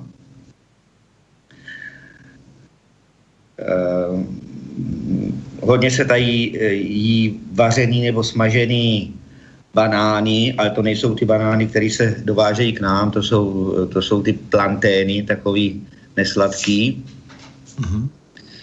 Hodně se používá palmový olej, e, maniok, neboli anglický kasava se používá, anglický jam, mm-hmm. e, francouzský iňam, to jsou všechno šproboviny, které tady nahrazují brambory. Ehm, kamer, v Kamerunu hodně lidí ehm, ehm, má kuřata, chovají kuřata, ovce, slepice, prostě ten domácí dobytek. Po těch horách kmen Bororo žene stáda, stáda těch krav, zebů, je tady vynikající hovězí maso. A dokonce, pokud nežijete v těch, v těch velkých městech, a to u mě bylo prvních deset let v Kamerunu, tak jíte naprosto ekologicky, protože eh, všechno, všechno je prostě vypěstováno anebo vychováno eh, v ekologických farmách, protože nikdo si tam to eh, chemický hnojivo nevozí. Já jsem, já jsem tady s jídlem spokojený. Mm-hmm. Tak to už jako nebudeme to rozebírat, protože to už přesně, jak říkáte, ono se to potom nedá popsat, protože e, musel byste ty ingredience všechny popsat, ale mě zaujalo, že e, taková, taková jenom, takový jenom malý vtípek, že e, takový ten francouzský kuchař, který nějak jezdil po Kamerunu, říká si Fred, tak jsem se díval na nějaký jeho e, cestopis a on tam našel nějaké, e, že tam existuje jakési turnédo, že se tomu říká, a že tam snídají a e, že si myslím, že to je vlastně původně masová specialita. E, ten jeho kamerunský kamarád mu říkal, že to znamená, že, že to je ve významu e, z francouzštiny otočení se zády. E, že to znamená, že vlastně tam snídají, aby je neviděl šéf, e, který, e, že tam mají černou folii hole zhozenou za zády, e, že tam snídají prostě, než se rozjedou pracovně. tak to, to mě docela zaujalo, že takové ty finty, které v podstatě jsou blízké i nám. Eh, zrovna tady tuhle tu věc, která jsem nezachytil, hmm. je pravda, že, eh, že zvlášť na venkově tady lidi vstávají dobře, bohatě se najedí, nebo bohatě mají takovou jakoby konzistentní snídaní, aby vydrželi pracovat do, do pozdního odpoledne, kdy si dají, kdy si dají oběd a pak už jenom málo večeří. Mm-hmm. No tak já, když jsme u té konzumace, tak bych teď aspoň dělal malinký, pře, malinký předěl eh, v tom našem povídání, protože taky se musí, musíte osvěžit a um, musíte si chvilku odpočinout. A říkal jsem si teda, že z té muziky, nevím, ono se to těžko vybírá, ale um, Manu Dibango, je to muzikant, který letos v březnu zemřel, obrovská legenda, kamerunská saxofonista, zpěvák, který spolupracoval s takovými hvězdami, jako třeba Herbie Hancock eh, nebo já nevím, Fela Kuti, eh, velká ikona eh, nigerijské muziky a i světové muziky tak jsem si říkal, že když jsem tak tady našel nějakou sesua o Viláš večer na vesnici, takže by to mohlo takovou trošku navodit atmosféru. Mi se totiž líbí, že je to, je to vlastně samozřejmě s těmi prvky e, kamerunské muziky, ale hodně i vlastně francouzské. E, trošku tam slyší člověk malinko i ten francouzský šanzon, to frázování a chtěl bych upozornit na to, že celá řada, posluchače tedy, že celá řada lidí třeba si neuvědomuje, jak třeba dnes africká muzika do určité míry naplňuje vlastně různá média, francouzská, anglo, anglofoní, že, že často už dnes pochází eh, mnoho té muziky, tedy střižené eh, těmi, eh, tou, tou místní muzikou, ale takový ten afrobeat a, a, a tak dále, které, co jsme byli zvyklí, že přicházelo spíš od afroameričanů dřív, takže dnes celá řada těch motivů té muziky zní různě třeba i po Praze a, a je to vlastně provenience africké a málo se to asi, asi ví. Tak a mě tak napadlo, že bychom si třeba mohli pustit tohle toho jazzmena, tedy Manu Dibanka, protože letos v březnu zemřel, narodil se roku 33, dožil se požehnaného věku a, a je to jedna také z ikon eh, kamerunské muziky. Tak do toho poslechněme si a čekám na, vaši, na vaše další otázky.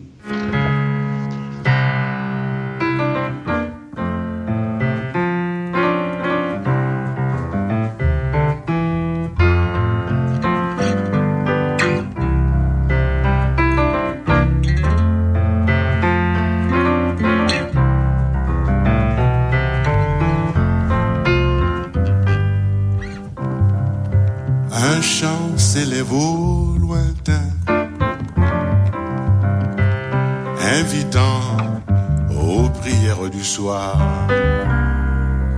Et la nuit s'étend sur le village.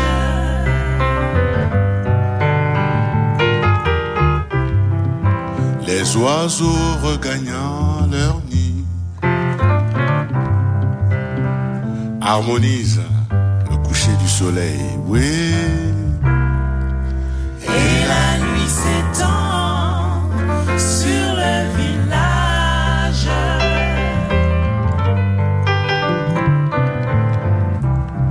Bergers et bergères, rentrant leur troupeau, se disent encore une dure journée de passer ici-bas.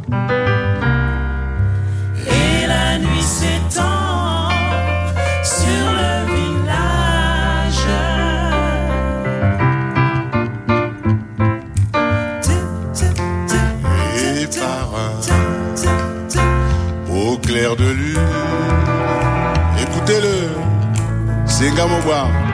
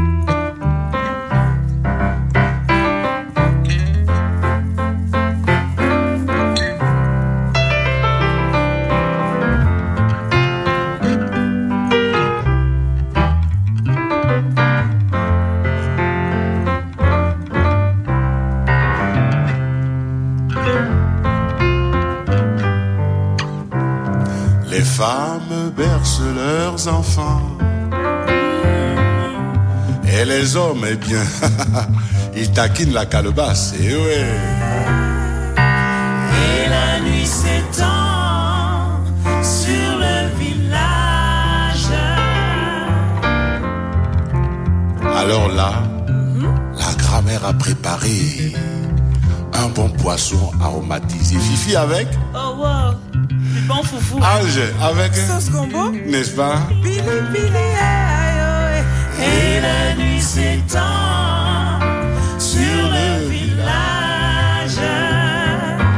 Bouyengeso Okwata. Sur le village. Ah, ah, Kemakosa na bikusi bakomia epasiwo. Sur le village. Ah, ah, Ke asiko na mangambe bakomia yene pasi.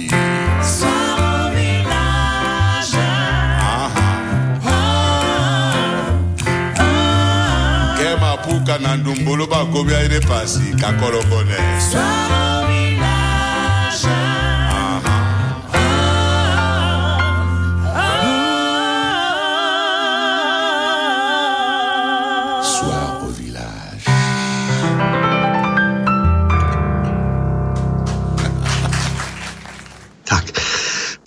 Změn s Robertem Malíškem. Eh, Poslouchali jste právě Manu Dibango. A když už jsme u té muziky a umění vůbec, tak abyste věděli, vážení posluchači, že e, Kamerunci nejsou žádná ořezávátka, e, tak ono například se dnes tvrdí, dřív se tvrdilo, že kořeny má e, v Súdánu a dnes se tvrdí, že Puškin, Aleksandr Sergejevič Puškin, že má kořeny vlastně v Kamerunu, e, kde se odsud se dostal jako snad ten jeho, tedy ty jeho, jeho předci se dostali odsud do Súdánu a potom skrze potom Osmánskou říši až do Ruska, takže tahle ta obrovská postava světové literatury má údajně kořeny až v Kamerunu. Tak eh, tolik umění a vrátíme se zpátky eh, k našemu hostu. Takže, milý Roberte, jak ty, jak ještě, aby, aby dnes se dostaneme k tomu podnikání, protože to je hlavní předmět tvé činnosti, nebo vaší činnosti, tam teď jsem přešel až dotykání, ale jak zasáhla Kamerun koronová krize? Zasáhla, Uh-huh. zasáhla, eh, samozřejmě pohřbila, pohřbila spoustu restaurací, hotelů. Ehm, Pořád, pořád škodí, škodí eh, ekonomice, protože spoustu společností eh, tady vedou eh, cizinci, jak Číňani, tak Evropani, tak Američani. A ti všichni odjeli. Spousta lidí přišla o práci. Uh-huh. A Kamerunci, kamerunská vláda se s tím podle mě vyrovnala celkem dobře. Udělali takové opatření, aby se eh, mezinárodní zdravotní organizace nažrali a Kamerun zůstal celý. Eh, to znamená, že tady sice přes den nosíme roušky, ale jenom ve velkých městech. Uh-huh. Eh, Dneska už žádný jiný eh, omezení nejsou, školy jsou znova otevřený. Minulý týden zrovna byly podloženy maturity. Eh, V té době, v, tako, v, tom, v tom březnu, dubnu, kdy to bylo mediálně nejsilnější, tak v podstatě jenom omezili noční, noční podniky, náboženské rituály, byly zavřené školy asi měsíc a půl. Ehm, Restaurace museli zavírat v 6-7 večer, ale neudělali tady takový to úplný, to úplný uzavření. Tím pádem to lidi eh, přežili, protože tady, kdyby lidi nemohli chodit týden do práce, tak oni by to nepřežili. Tady spousta lidí, na rozdíl od Evropy, žije jaká z ruky do huby. Ten taxikář, to, co si přes den vydělá, tak to doveze domů, dá manželce na jídlo a odloží na nájem a na elektriku. A když to týden nebude dělat, tak ta rodina to prostě nepřežije a, a ten muž se bude muset vydat do ulic si to jídlo sehnat násilně. Což se stalo třeba, jak jsem slyšel, nezažil jsem to, ale slyšel jsem to, což se stalo v Nigerii, kde prostě eh, bezhlavě udělají ty opatření hodně, eh, hodně drastický a potom, potom se rabovalo, lidi byli v ulicích, eh, policie do nich střílela, eh, prostě hodně, hodně mrtvých na, na covidové opatření a skoro žádný mrtví na, na covid samotný. Mhm.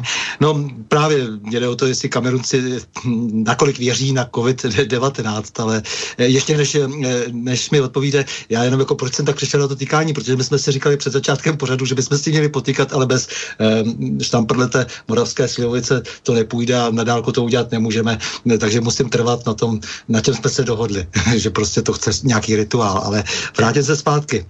Věří komu, eh, tady Kamerunci na ten COVID, nebo jak, jak se k němu vztahují?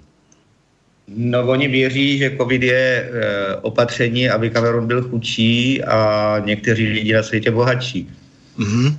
Eh, Je to hodně blízko, pravdy? Ehm, V Kamerunu je to tak, že eh, si každý platí eh, své zdravotní výlohy sám, jenom minimum lidí je tady pojištěných a pro většinu populace 500 franků, to je 20 korun, co stojíš nějak na ulici Rouška tady, je léčebná dávka na malárii. Takže Jasně. Ano. v Kamerunu denně umírají stovky a stovky lidí na to, že nemají na malárii, protože nemají těch 20 korun na léky a někdy je nemají, protože si museli koupit roušku. prostě eh, nějak se tady o tom přestalo mluvit. Eh, U nás zase eh, umírá více lidí na uh, onkologické uh, nemoci, protože na ně nebyl čas uh, v době koronavirové a uh, to jsou opravdu smrtelné uh, případy a uh, myslím, že ten efekt je dost podobný, jako třeba v případě různých infekčních onemocnění v Africe, uh, jako je v tom hodně pokrytectví. Já bych ještě chtěl podotknout, že Kamerunci obecně mají daleko silnější imunitu eh, než my Evropani, protože nejsou zíčkaní. Eh, celý život, celé mládí eh, prožili někde na vesnici nebo, nebo ve čtvrtích, kde ta hygiena nebyla úplně tak ideální a pořád není a prostě denně, denně, denně se si, eh, si tu imunitu zvyšují. Takový malý případ. Ehm, Když jsme sem s manželkou přijeli, tak prvnímu synovi eh, byly necelý dva roky a druhý se nám narodil eh, po roce pobytu v Kamerunu. Sice manželka jela porodit do Česka, ale dvouměsíčním mimi- miminem se sem vrátila. Kluci tady prožili celý to předsko, předškolní období a oni nejsou vůbec nikdy nemocní. Oni neměli žádný nemoci. Jenom když si třeba při fotbale rozbijou koleno, tak jsou doma, nebo myslím nějaká rýma někdy, ale prostě ti mý dva synové, kteří už jsou dneska dospělí, mají kolem dvacítky, tak nejsou nikdy nemocní. Nemají žádné alergie. Aha, e, takže mm, tím se boří další mýtus, eh, téměř eh, když eh, přijede jakýkoliv Evropan, tak je jaksi připraven zemřít na e, zimnici, malárii, jako na všechny možné choroby, okamžitě se nakazí. Takže vy jste jaksi příkladem toho, vaše rodina, že se tak stát nemusí vůbec. Vůbec se tak stát nemusí. Mhm. No a pojďme na to podnikat. No, ano. Dokonce eh, eh, můj tchán, který nám přijel pomáhat se stavbou továrny, tady měl vyloženě na venkově, Emarua, eh, mu došlo k perforaci žaludku, ale to byl asi nějaký vřed nebo něco, co si dovezl z Evropy. A prostě ho tady odoperovali a do dneska je živej. Není to zase až tak strašný, jak bychom si mysleli. Mm-hmm. E, tak pojďme na to podnikání, protože to přece jenom vás živí a dělá to nějakou reklamu České republice, klidně si tu reklamu udělejte. Eh, co se vám vlastně po těch svých zkušenostech, co jste udělal vlastně v té Marue, eh, tak jste začal, eh, tak jste samozřejmě se stal expertem na Kamerun a vím, že zastupujete řadu firm, pomáháte v podnikání českým firmám a jste takovou vlastně těžkou autoritou pro podnikání v zemi, která představuje, předpokládám, váš druhý domov. K podnikání bych tady chtěl, eh, chtěl říct jednu, jednu hodně důležitou věc, která se Kameruncům pomo- eh, povedla. Eh, v, Kamer- v Kamerunu si sladili obchodní právo s obchodním právem v Evropě. To znamená, všechno funguje přesně tak, jako v Česku, na Slovensku nebo v, eh, ve Francii. SROčko založíte stejným způsobem, stojí to stejně peněz, trvá to stejně dlouhou dobu, e, funguje podle stejných pravidel.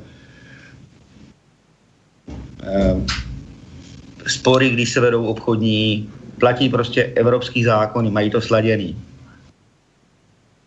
Podle jakého práva se převážně jede, protože přece jenom britské právo a kontinentální právo je jiné, takže eh, jak zhruba máte představu, jak je koncipováno kamerunské právo? Obchodní právo v celém Kamerunu je sladěno uh, s Evropskou unii. Mm-hmm. Ať, ať v anglofonní části nebo ve frankofonní. Takže víceméně spíš to psané kontinentální, dejme tomu, s nějakou takovou německo-francouzskou tradicí. Přesně tak. Je to, je to naprosto konta, eh, kompatibilní s českým nebo slovenským právem. Minimál, jsou tam minimální procedurál, procedurální niance, e, ale obchodní právo funguje naprosto stejně jako kontinentální Evropa. Mm-hmm. Potom v tom trestním právu nebo v občanském právu mají rozdíly tam už je to jinak. Dokonce je tady jedna taková specialita. Eh, v těch odlehlejších částech ehm, funguje i tradiční právo. To znamená, že eh, mm, tady současně funguje zvlášť na venkově státní zpráva a tradiční zpráva. A e, ten, ten občan, ty strany toho sporu e, se můžou dohodnout, pokud všechny strany sporu souhlasí, tak e, spor rozhoduje buď nějaký šéf nebo král tady na těch jižních a západních částech Kamerunu, anebo sultán v těch severních částech Kamerunu. Pokud se všichni účastníci podřídí, tak mimo nějakých těch těžkých trestních záležitostí, eh, záležitostí eh, rozhoduje sultán, komu ten pozemek patří nebo komu patří ta koza. Aha, takže e, dokonce i zasahují tedy, e, tedy vlastně do občanského práva, to znamená, ty věci nejsou sjednocené tak jednoduše. To znamená, určitá autonomie tady je dokonce i těch občanskoprávních stazích. Trestně právních, to jste říkal, to se, to, to se může. E, občas sexy, tak to je, to je jako ve Spojených státech, konec konců to stát, jako, tak to trošku odlišné právní, trestně právní normy, ale u těch obchodních to je, to je zajímavé, nebo občanskoprávních, protože to velmi souvisí, to je docela zajímavé. To znamená, že si můžou i určovat, jak si jinak ehm, vlastně nakonec i obchodně právní vztahy. Ehm, pokud jsou to obchodní vztahy, skutečně obchodní vztahy, tak tam je kompetentní eh, soud a dá se odvolávat stejně jako v Evropské unii. Ehm, Se dá odvolávat, když neuspějete tady s nejvyšším soudem, tak můžete ehm, eh, k soudu do Abidžanu. Eh, To jsou všechny frankofonní země ehm, v Africe sloučený do organizace, která se jmenuje OHADA, to je organizaci pro harmonizaci obchodní prá, obchodního práva v Africe Mhm. a pokud neuspějete v Kamerunu, tak se ještě odvoláváte jako u nás do, Štra, do Štrasburku, eh, do Abidžanu.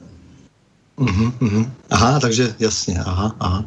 Tak eh, dobře, ale eh, čím se zabýváte vlastně vy konkrétně teď jako z toho, co můžete říct, protože samozřejmě jste vázan různými tajemstvími a tak dále, to já z vás vůbec netahám. Z toho, co chcete říct eh, o tom, co děláte, protože třeba to bude zajímavé potom i pro nějaké další obchodníky a řeknou si, tak přece jenom ten Kamerun není tak nebezpečná země, když Robert Malíšek tam uh, udělal takové štěstí.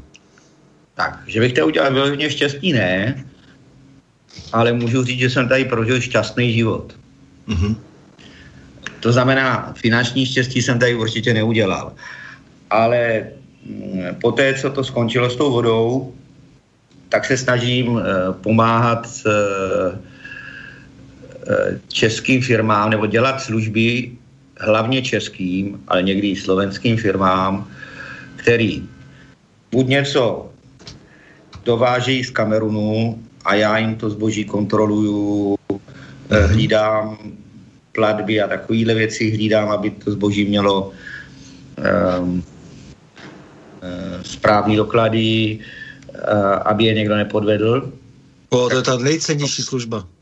To dělám pro ty dovozce, eh, teda pro, pro ty, co dovážejí z Kamerunu ehm, a pro ty, co vyvážejí do Kamerunu, zase otvírám dveře, eh, mám tady fra, eh, kamerunský společníky, otvírám dveře prostě do těch státních podniků, který dělají větší projekty.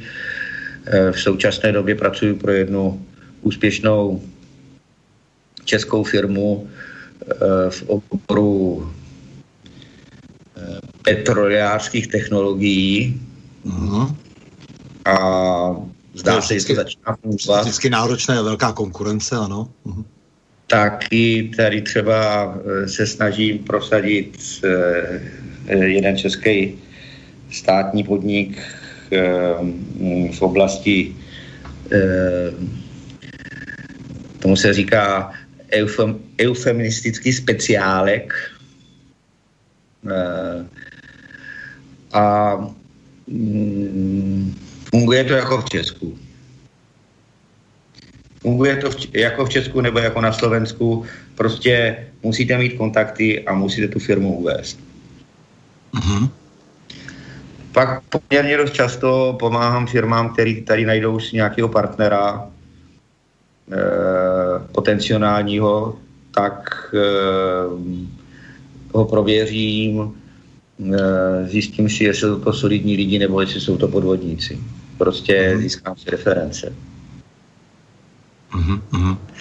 No což je mimořádně dobrá služba, samozřejmě to. To jsou, to jsou ty hlavní, hlavní, oblasti, eh, hlavní oblasti činností, které tady dělám. Nechci mluvit o konkrétních firmách, eh, protože eh, třeba moje názory by nemohly být, mohly být v nesouladu s názory majitelů těch společností, proto se tomu vyhýbám. Dokonce, dokonce i český eh, zábavní a hazardní průmysl se tady objevil a něco jsem pro ně dělal. Ehm, To prostě eh, nehledám si konkrétní obor. Eh, eh, Dělám pro toho, kdo je ochotný mě zaplatit za služby. Mhm. Jasně. Takže dobře, eh, to je teď eh, vaše role. Já samozřejmě vím, že eh, spousta lidí jaksi naivně má představu, že dostanou nějakou nabídku z nějaké cizí země. Často to může být jenom ta sousední, ale neznají vůbec reálie a mají pocit, že se to povede, přestože mají pocit, že mají právo malíčku a, a že přece všechny ty reálie kolem toho, jak si jsou známé a tak dále. A vždycky bez té delší známosti, znalosti, kontaktů mm, velmi hrozí, že pohořejí. No, no, tak odlišná kultura samozřejmě, jako která je v Kamerunu, tak to je, to je prostě oříšek. Takže po 20 letech věřím, že e, budete asi jeden z mála, kdo e, bude schopen se orientovat e, na trhu a ve stazích, což je strašně důležité. Stanislave, je to tak. Správně jste to řekl, protože Kamerun má sice dneska už tři, skoro e, 30 milionů obyvatel. Když jsem sem přijel před 20 lety, tak to bylo 15. A oni říkají, že se to nedá ani téměř spočítat, že, že je to velmi obtížné sčítat uh, lid v ale Kamerunu. ta, ale ta e, podnikatelská sféra vždycky v tom daném oboru se zná. Takže e, když někdo chce, e, chce Eh, vyváže traktory a najde si dovozce, tak já se do tří dnů dozvím, jestli je to solidní dovozce nebo jestli je to podvodník. Mm-hmm. Protože ti lidi v tom oboru se mezi sebou znají. Samozřejmě.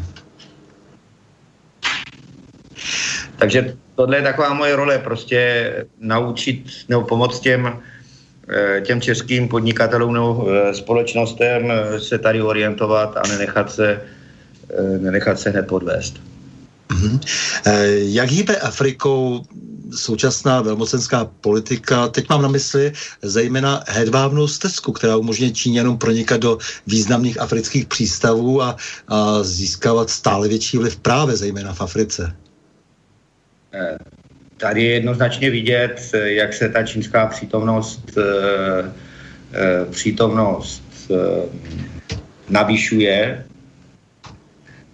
Kamerunci s nima nemají, nema, jim nemají moc v oblibě. To z toho důvodu, že když přijede čínská firma, tak si doveze i na ty nejpod, nejpodřadnější práce si doveze Číňany. Prostě nezaměstnávají Kamerunce. Mm-hmm. Eh, já se ještě zeptám, jako dobře, takže eh, a ty Číňani, jako je to tedy takový trvalý tlak a eh, dá se z něho vymanit, nebo zdá se, že tedy ta, ta jejich obchodní síla, ta jejich ekonomická síla je tak veliká, že, že stejně nakonec získají ty rozhodující pozice, nebo hm, jak si je tady ještě dost silná konkurence, která, dejme tomu, bude vyrovnávat síly. Křišťálovou kouli jsem si zapomněl dneska vzít sebou. Mm-hmm ale ta, tende, ta tendence je tam naprosto jasná. Mm-hmm. A co teda takové ty silné dnešní neokoloniální choutky, že jo? to znamená francouzů, Britů, teď vlastně i Američanů, já vím, že někde jsem zaznamenal zprávu, to už je, já nevím, dva, tři roky, eh, kdy nějakých 400 eh, amerických vojáků se tam vylodilo, pak někdo o tom informoval, tam zanikla nějaká televize dokonce kvůli tomu, že informovala eh, zbytečně, jak si a tak dále. Jako, jak si to má člověk vykládat, člověk vidí cesty francouzského prezidenta, různě, různě vypíská očekáván zároveň. E, ty máte pocit, že to je do budoucna úspěšná politika pokusit se rekolonizovat Afriku? Nebo Já zvláště myslím, západní Afriku a ten jsou velice obezřetní tady k těmhle tendencím a, um, a pokud budou dále, tak, uh, tak se jim to nestane. Uh, oni tady vidí rádi podnikatele, ale nevidí tady rádi nějaký silný vliv myslím, zahraniční podnikatele tady vidí rádi, ale ne, ne prostě silný státní vliv cizí. Mají s tím své zkušenosti z těch koloniálních dob No a je to právě ten důvod, proč třeba takové malé země, jako jsme my, Slovensko, tak dále, že můžeme mít uh, úspěch právě takových zemí. Nebo já jsem to vždycky tak eh, četl uh, v těch různých jiných zemích, uh, menších, uh, ať už rozvojových, nebo uh, nějakých trošku exotičnějších, uh, které byly uh, různě v různých koloniálních sférách vlivu, uh, takže byli vlastně rádi za to, že uh, mohou spolupracovat s někým, kdo je neohrozuje, neohrožuje imperiálně. přesně tak se místní politici chovají eh, a vyjadřují k našim diplomatům, když sem přijedou a k našim velkým podnikatelům, když, jsou, eh, když sem přijedou. Protože si rádi vyvažují ten, eh, ten vliv i ten jako podnikatelský, aby to všechno nepatřilo jenom firmám z jednoho státu. Jo, vidíte i rádi tu kon- konkurenci z těch menších, menších zemí. To, to se mi zdá, že je logické a je dobře, jestli na to ti politici slyší a jestli i samozřejmě při vší e, taktice a diplomatických různých e, krůčcích, jestli jsou schopni na tohle slyšet a jsou přece jenom přes velký tlak. Já samozřejmě vím, že na těch trzích ten tlak těch velmocí je opravdu takový, že tady u nás konkrétně v Praze, v různých jiných e, městech, hlavních e, různých vládách e, tlačí na to, aby jsme nebyli tam či onde, aby, jsme, aby nás eh, vystradili z trhů, které chtějí vlastnit oni sami, eh, tak eh, jestli jak si naopak nám jdou naproti a snaží se nám naznačit alespoň, nebo snaží se s námi spolupracovat proto, abychom se přesto všechno pokusili na tom jejich trhu uspět. Mně to přijde mimořádně důležité. Eh, jednoznačně cítím to, že jsou rádi, když mají diverzitu. Chtějí to diverzifikovat ty svý, eh, ty svý od partnery, jak, eh, jak teda vývozce, tak i dovozce. Eh, Nechtějí, vyloženě tady vidím, že se, že se snaží to hrát na všechny strany a ne, ne prostě se podřizovat jenom nějaké. Já právě bych chtěl ještě upozornit na to, že když eh, končila ta koloniální, eh, koloniální éra, taková to té ostré kolonizace, a přesto zůstala tam ta závislost vlastně dlouho potom na těch koloniálních zemí a trvá eh, v mnoha ohledech do dneška, tak například byly třeba, jak se chovali ti bývalí kolonizátoři, kteří se tvářili jako misionáři téměř a zároveň vyrabovali třeba fabriky, odvezli všechno třeba zařízení, technologie, když nastal ten osvobozenecký boj v těch 60. letech, mm, což bylo strašně unfair, eh, protože dost dlouho žili z bohatství eh, těch zemí, třeba speciálně v té subsaharské Africe. Jsou ty případy po, eh, popsané, co se týká třeba Toga, Malého a tak dále. Takže proto mě to zajímá, nakolik, nakolik vlastně tohle ovlivňuje to současné chování těch zemí, že si uvědomují, že nechoď spány na let a že raději by se měli držet zemí, jako jsme třeba my, které ještě, ještě něco málo, eh, i když toho není mnoho, eh, technologicky zmůžou a dejme tomu máme i kvalifikované lidi, eh, kteří mohou pomoci a spolupracovat. Stanislave, na tu otázku jste si odpověděl sám. Jasně, dobře. Já tady hned Jenom- přečtu. Měl No. jednu dobrou, drobnou poznámku. Nám, českým firmám, tady vadí to, že nemáme prostě frankofonní obchodníky. Mhm. Já tady... Ale, ale anglicky se tady domluví. Anglicky se tady domluví, ale v tom, v tom biznisu je vždycky dobrý, když eh, eh, když eh, prostě si můžete s, s tím partnerem popovídat svobodně a, a do hloubky. Takže nám vadí ta, ta francouzština tady. Eh, Já, já jsem právě narážel na to, když jsme se bavili o tom, jakými jazyky se hovoří, eh, nebo jak jsou alespoň základně vybaveni eh, Kamerunci, kteří absolvovali nějaké základní školství, protože u nás dnes prakticky dominuje ve školách, zvláště teda toho základního středního typu angličtina, a tak se skloňuje různě prostě ve všech pádech, jak si ta užitečnost tohoto jazyka. Nicméně ty ostatní jsou dost opouštěny. Eh, Eh, to si myslím, že je obrovská chyba, protože je to, jako to bylo před převratem, eh, že tady dominovala pouze vlastně na těch školách především ruština, samozřejmě se k tomu učili ještě nějaký jazyk, eh, teď myslím, jak si na tom základním a středním stupni. A proto mě zaujalo, že vlastně Kamerunci se učí, protože tedy jak si tam dominují ty dva evropské jazyky, tak ty dva evropské jazyky a samozřejmě mají nějaký svůj místní a třeba i ten pidgin, takže docela jak si jsou, eh, mají tu základnu jazykovou širší než dnes eh, naše děti. Přesně tak, přesně tak a hlavně, kdo na to má, protože tady školy, lepší školy se prostě platí, i ty základní, kdo na to má, posílá děti do bilingvní školy, aby zvládl angličtinu, aby zvládl francouzštinu. Eh, Tady, ano, Ještě Promiňte, velká tendence je posílat děti už ne na vysoké školy do Evropy nebo do Ameriky, ale jezdí do Číny. Mhm. To je zajímavé.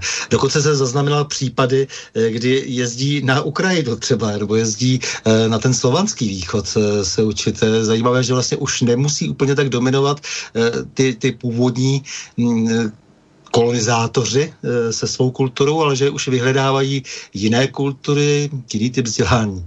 To je zajímavé. Ta tendence tady je, vám potvrzuju. Mm-hmm. Evelína se ptá, dobrý večer, e, obdivuji pana Roberta, jak krásně česky mluví po tak dlouhé době e, života v zahraničí. Zajím, zajímalo by mě, jak se může v Kamerunu, trošku už to tady bylo zodpovězeno, zahlíže na ně místní lidé, protože je běloch, nebo ho již respektují, protože tam žije dlouho. Jaké další obtíže ho potkali, kromě e, bojů o podnik, prodělal tropické choroby a jak to vypadá s lékařskou péčí? Děkuji. Tak já, co se týče češtiny, eh, žádný problém v tom nebyl, protože eh, než museli kluci eh, do školy, tak eh, jsme tady žili celá rodina. Já jezdím tak třikrát, čtyřikrát ročně na 14 dní až na měsíc do Evropy, do Čech, na Slovensko. Eh, Denně mluvím eh, po Skypeu s rodinou, s obchodníky, ne po Skypeu, dneska spíš po, po Whatsappu. Je tady pár, eh, pár Čechů, dokonce jeden se, sedí přede mnou a poslouchá. Eh, Takže česky, eh, česky mluvím hodně. Trochu jsem přišel do svoji angličtinu, eh, italštinu, ale taky se stýkám tady s italama místníma. Nemyslím si, že bych, že bych ztrácel prostě eh, jazykové schopnosti, takže to je první, první odpověď. Eh, a druhá odpověď, zdravotnictví s těžšíma nemocma raději do Evropy. To znamená pro cizince, když je to něco komplikovaný, radíme do Evropy, ale prostě zdravotnictví je tady za peníze. Máte peníze, pustí vás do- nemocnice, nemáte, nechají vás venku. Je to tvrdý, nemůžou to udělat jinak, protože kdyby, kdyby někoho ošetřili zadarmo, tak jim druhý den tu nemocnici oblehne oblehnou desítky tisíc lidí, kteří budou chtít taky péči zadarmo. Takže lidi si šetří na zdravotnictví a jsou tady dobrý, drahý nemocnice, jsou tady nemocnice eh, prostě levní ve čtvrtích, eh, ale prostě to zvládají ti lidi. Mhm. Například, eh, například eh, i zubaři tady jsou slušní, eh, nemají takový moderní eh, zařízení, jako, jako máme eh, v Česku a na Slovensku, ale, ale prostě běžně tady chodíme k zubařům a, a pohoda. Eh, Takové ty zdejší mýty praví, že Afričané se bez Evropy či Ameriky nehnou. Jak je to teda ve skutečnosti? Zaznamenáváte už jako nějakou sílu v jejich autentickém rozvoji? Máte pocit, že už se na ty domácí poměry daleko víc právě to vzdělání, o kterém jste hovořil, aplikuje. Eh, Jestli, jestli už toto prostě je, je znát eh, eh, v rozvoji té země, jakýsi druh sebevědomí, jestli něco Jednoznačně. takového existuje. Mhm. Jednoznačně je to znát. A za tu dobu, za těch 20 let, co tady jsem, to má stále stejnou tendenci a pořád se to jejich sebevědomí eh, eh, zvyšuje. Eh, A co ten odliv mozku, který byl typický pro tu eh, Afriku, vždycky brzdil. Konec konců, to se děje i nám, eh, sílí nebo slábne, opravdu už ti lidé spíš zůstávají doma. A vy jste sám říkal, že jezdí třeba studovat i jinam, že už trošku diverzifikují, že, že se nevztahují jenom k té původní, dejme tomu, mateřské, maceřské kolonii, ale že už se snaží jak si chovat se samostatněji, případně studují na svých vlastních školách. Já mám pocit, že se zvyšuje úroveň eh, to, co tedy jsem slyšel o Nigérii, třeba sousední, že se zvyšuje úroveň i těch škol domácích. Také jste si odpověděl na otázku naprosto přesně. Nemám, nemám k tomu, eh, eh, ne, nemohu oponovat, prostě to tak je. Školství se tady zlepšuje. Když jsem, jsem před 20 lety přijel, tak tady byla poměrně velká negramotnost. Ta už tady neexistuje. Mm-hmm. Prostě všichni mladí jsou gramotní, mluví francouzsky nebo anglicky. Dřív to tak nebylo. Národní uvědomění. Eh, Jedná se o umělý stát, stejně jako teda celá řada eh, dalších, protože vlastně ty eh, evropské mocnosti namalovaly tak ty hranice, jak se jim zlíbilo, proto to obrovské množství etnik, jazyků, to, to, to často zmatení. Takže samozřejmě to asi velmi těžké, ale je něco takového, co by opravdu spojovalo ty Kamerunce, byť tedy, jak se jim byly nalajnovány hranice zvenčí, kdy se teda dělili o kořist vlastně ty, eh, ty mocnosti. A, takže vlastně tak trošku z donucení eh, vytváří společné eh, státy, protože známe hned příklad, příklad sousední, to znamená Biafra, že známe to povstání z konce 60. let, kdy v té obrovské Nigérii velikosti dvou Francií nechtěli oni jaksi být součástí celku, nakonec byli potlačeni Brity společně se So- Sovětským svazem. To, bylo, to byla velmi zajímavá aliance tehdy. A e, protože se zdálo, že by se mohlo rozhýbat nějaké hnutí, e, které by směřilo k tomu e, národnímu sebevědomí e, států e, afrických, e, tak e, je něco takového jako národní uvědomění takhle komplikovaných e, států, speciálně tedy Kamerunu. O Biafře to by bylo dlouhý vy- vyprávění. Dokonce jsem hovořil uh, s přímými účastníky a mám to nastudovaný, ale to by bylo fakt na, na zvláštní pořád. Ale 90% Kamerunců uh, vám na tuhle otázku odpoví, jsem Kamerunec a jsem na to hrdý. Mm-hmm. No, tak se chýlíme pomalu ke konci. Jakou má eh, vlastně budoucnost eh, subsaharská Afrika, Kamerun speciálně, ty, ty, ty státy mají hodně společného. Hodně společného ve svém vývoji právě díky té interakci eh, mezi Evropou a tou subsaharskou Afrikou, zhruba tak, jak si v různých eh, podobných relacích. Tak jak vidíte budoucnost, Roberte? Já si myslím, že pro ně dobrou, pro nás už tak moc ne. Aha. Takže máte pocit, že prostě postupně e, dohánějí, dejme tomu nějakou ztrátu a, a bohou, jak si nás předstihnout. No tak asi v naší, v naší generaci ne ještě, Mhm. ale v těch příštích by tomu mohlo dojít. Jako zase je tam ta tendence. Eh, vzdělenější Kamerunci mají trochu legraci z Evropy, jak se sama, sama dekadentně, dekadentně eh, si komplikuje život a svoje obchodní a politické vztahy světový. Ale prostě takový je život. Mhm.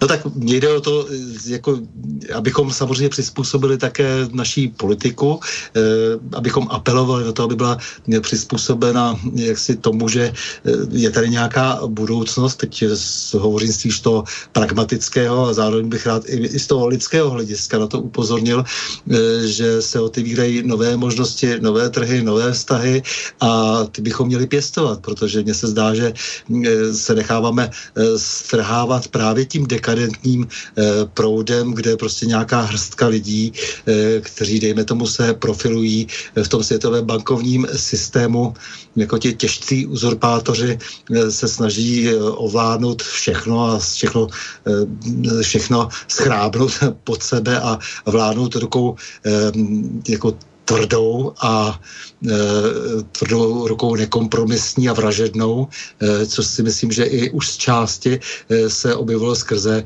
e, celá, ta, celá ta šílená opatření kolem e, takzvaného COVID-19. Opět máte, opět máte pravdu a ještě bych k tomu dodal, většina Kamerunců, když slyší eh, o tom hnutí eh, eh, Black Ah. Lives Matters, Black Lives Matter? Mhm. No, pře- tak, přesně tak. Tak se plácají do kolena a říká, když jste to byli vy, Běloši, kteří jste to zrušili, my jsme to tady vždycky měli. Jo, takže ano, samozřejmě Tak prostě... si, tak si, když si chcete dělat zlé, dělejte si. Ano, ano. E, v podstatě teroristické a rasistické hnutí BLM, jak si navíříme e, sami proti, proti sobě. Ano, je to tak. Prostě v tomhle z nás mají legraci, opravdu. A mají recht. Takže, vážení Roberte, já moc děkuji za rozhovor, ale hlavně za tu vaší, dá se říct, obchodně misionářskou činnost, protože vidět, že když v české zahraniční politice obchodní a zahraniční nenajdeme mnoho podpory českých národních zájmů, to říkám já za sebe a vy se mnou vůbec nemusíte souhlasit, tak si naši nakonec poradí a vy jste toho zářným příkladem, kdy jste na vlastní pěst dokázal podle mého soudu často i nemožné, takže mnoho štěstí. Ehm, Já vám taky děkuji za rozhovor, ale nebudu s váma souhlasit. Myslím si, že eh, to, co udělali diplomati eh, na české ambasádě v Abuji, to byla ukázka fakt dobré práce. S tím nelze než souhlasit, ano, ano, je to a nejenom v Abuji, ale i na jiných zastupitelských úřadech, a jak říkám, jako je to trošku, trošku někdy individuální. Takže s vámi, milí posluchači, se také loučím a to s přáním. Mějme se rádi, buďme svobodní, zpříjmení, nevěšme hlavu. Stojíme při svých bližních i národech. Nepřátel se nelekejme a na množství nehleďme.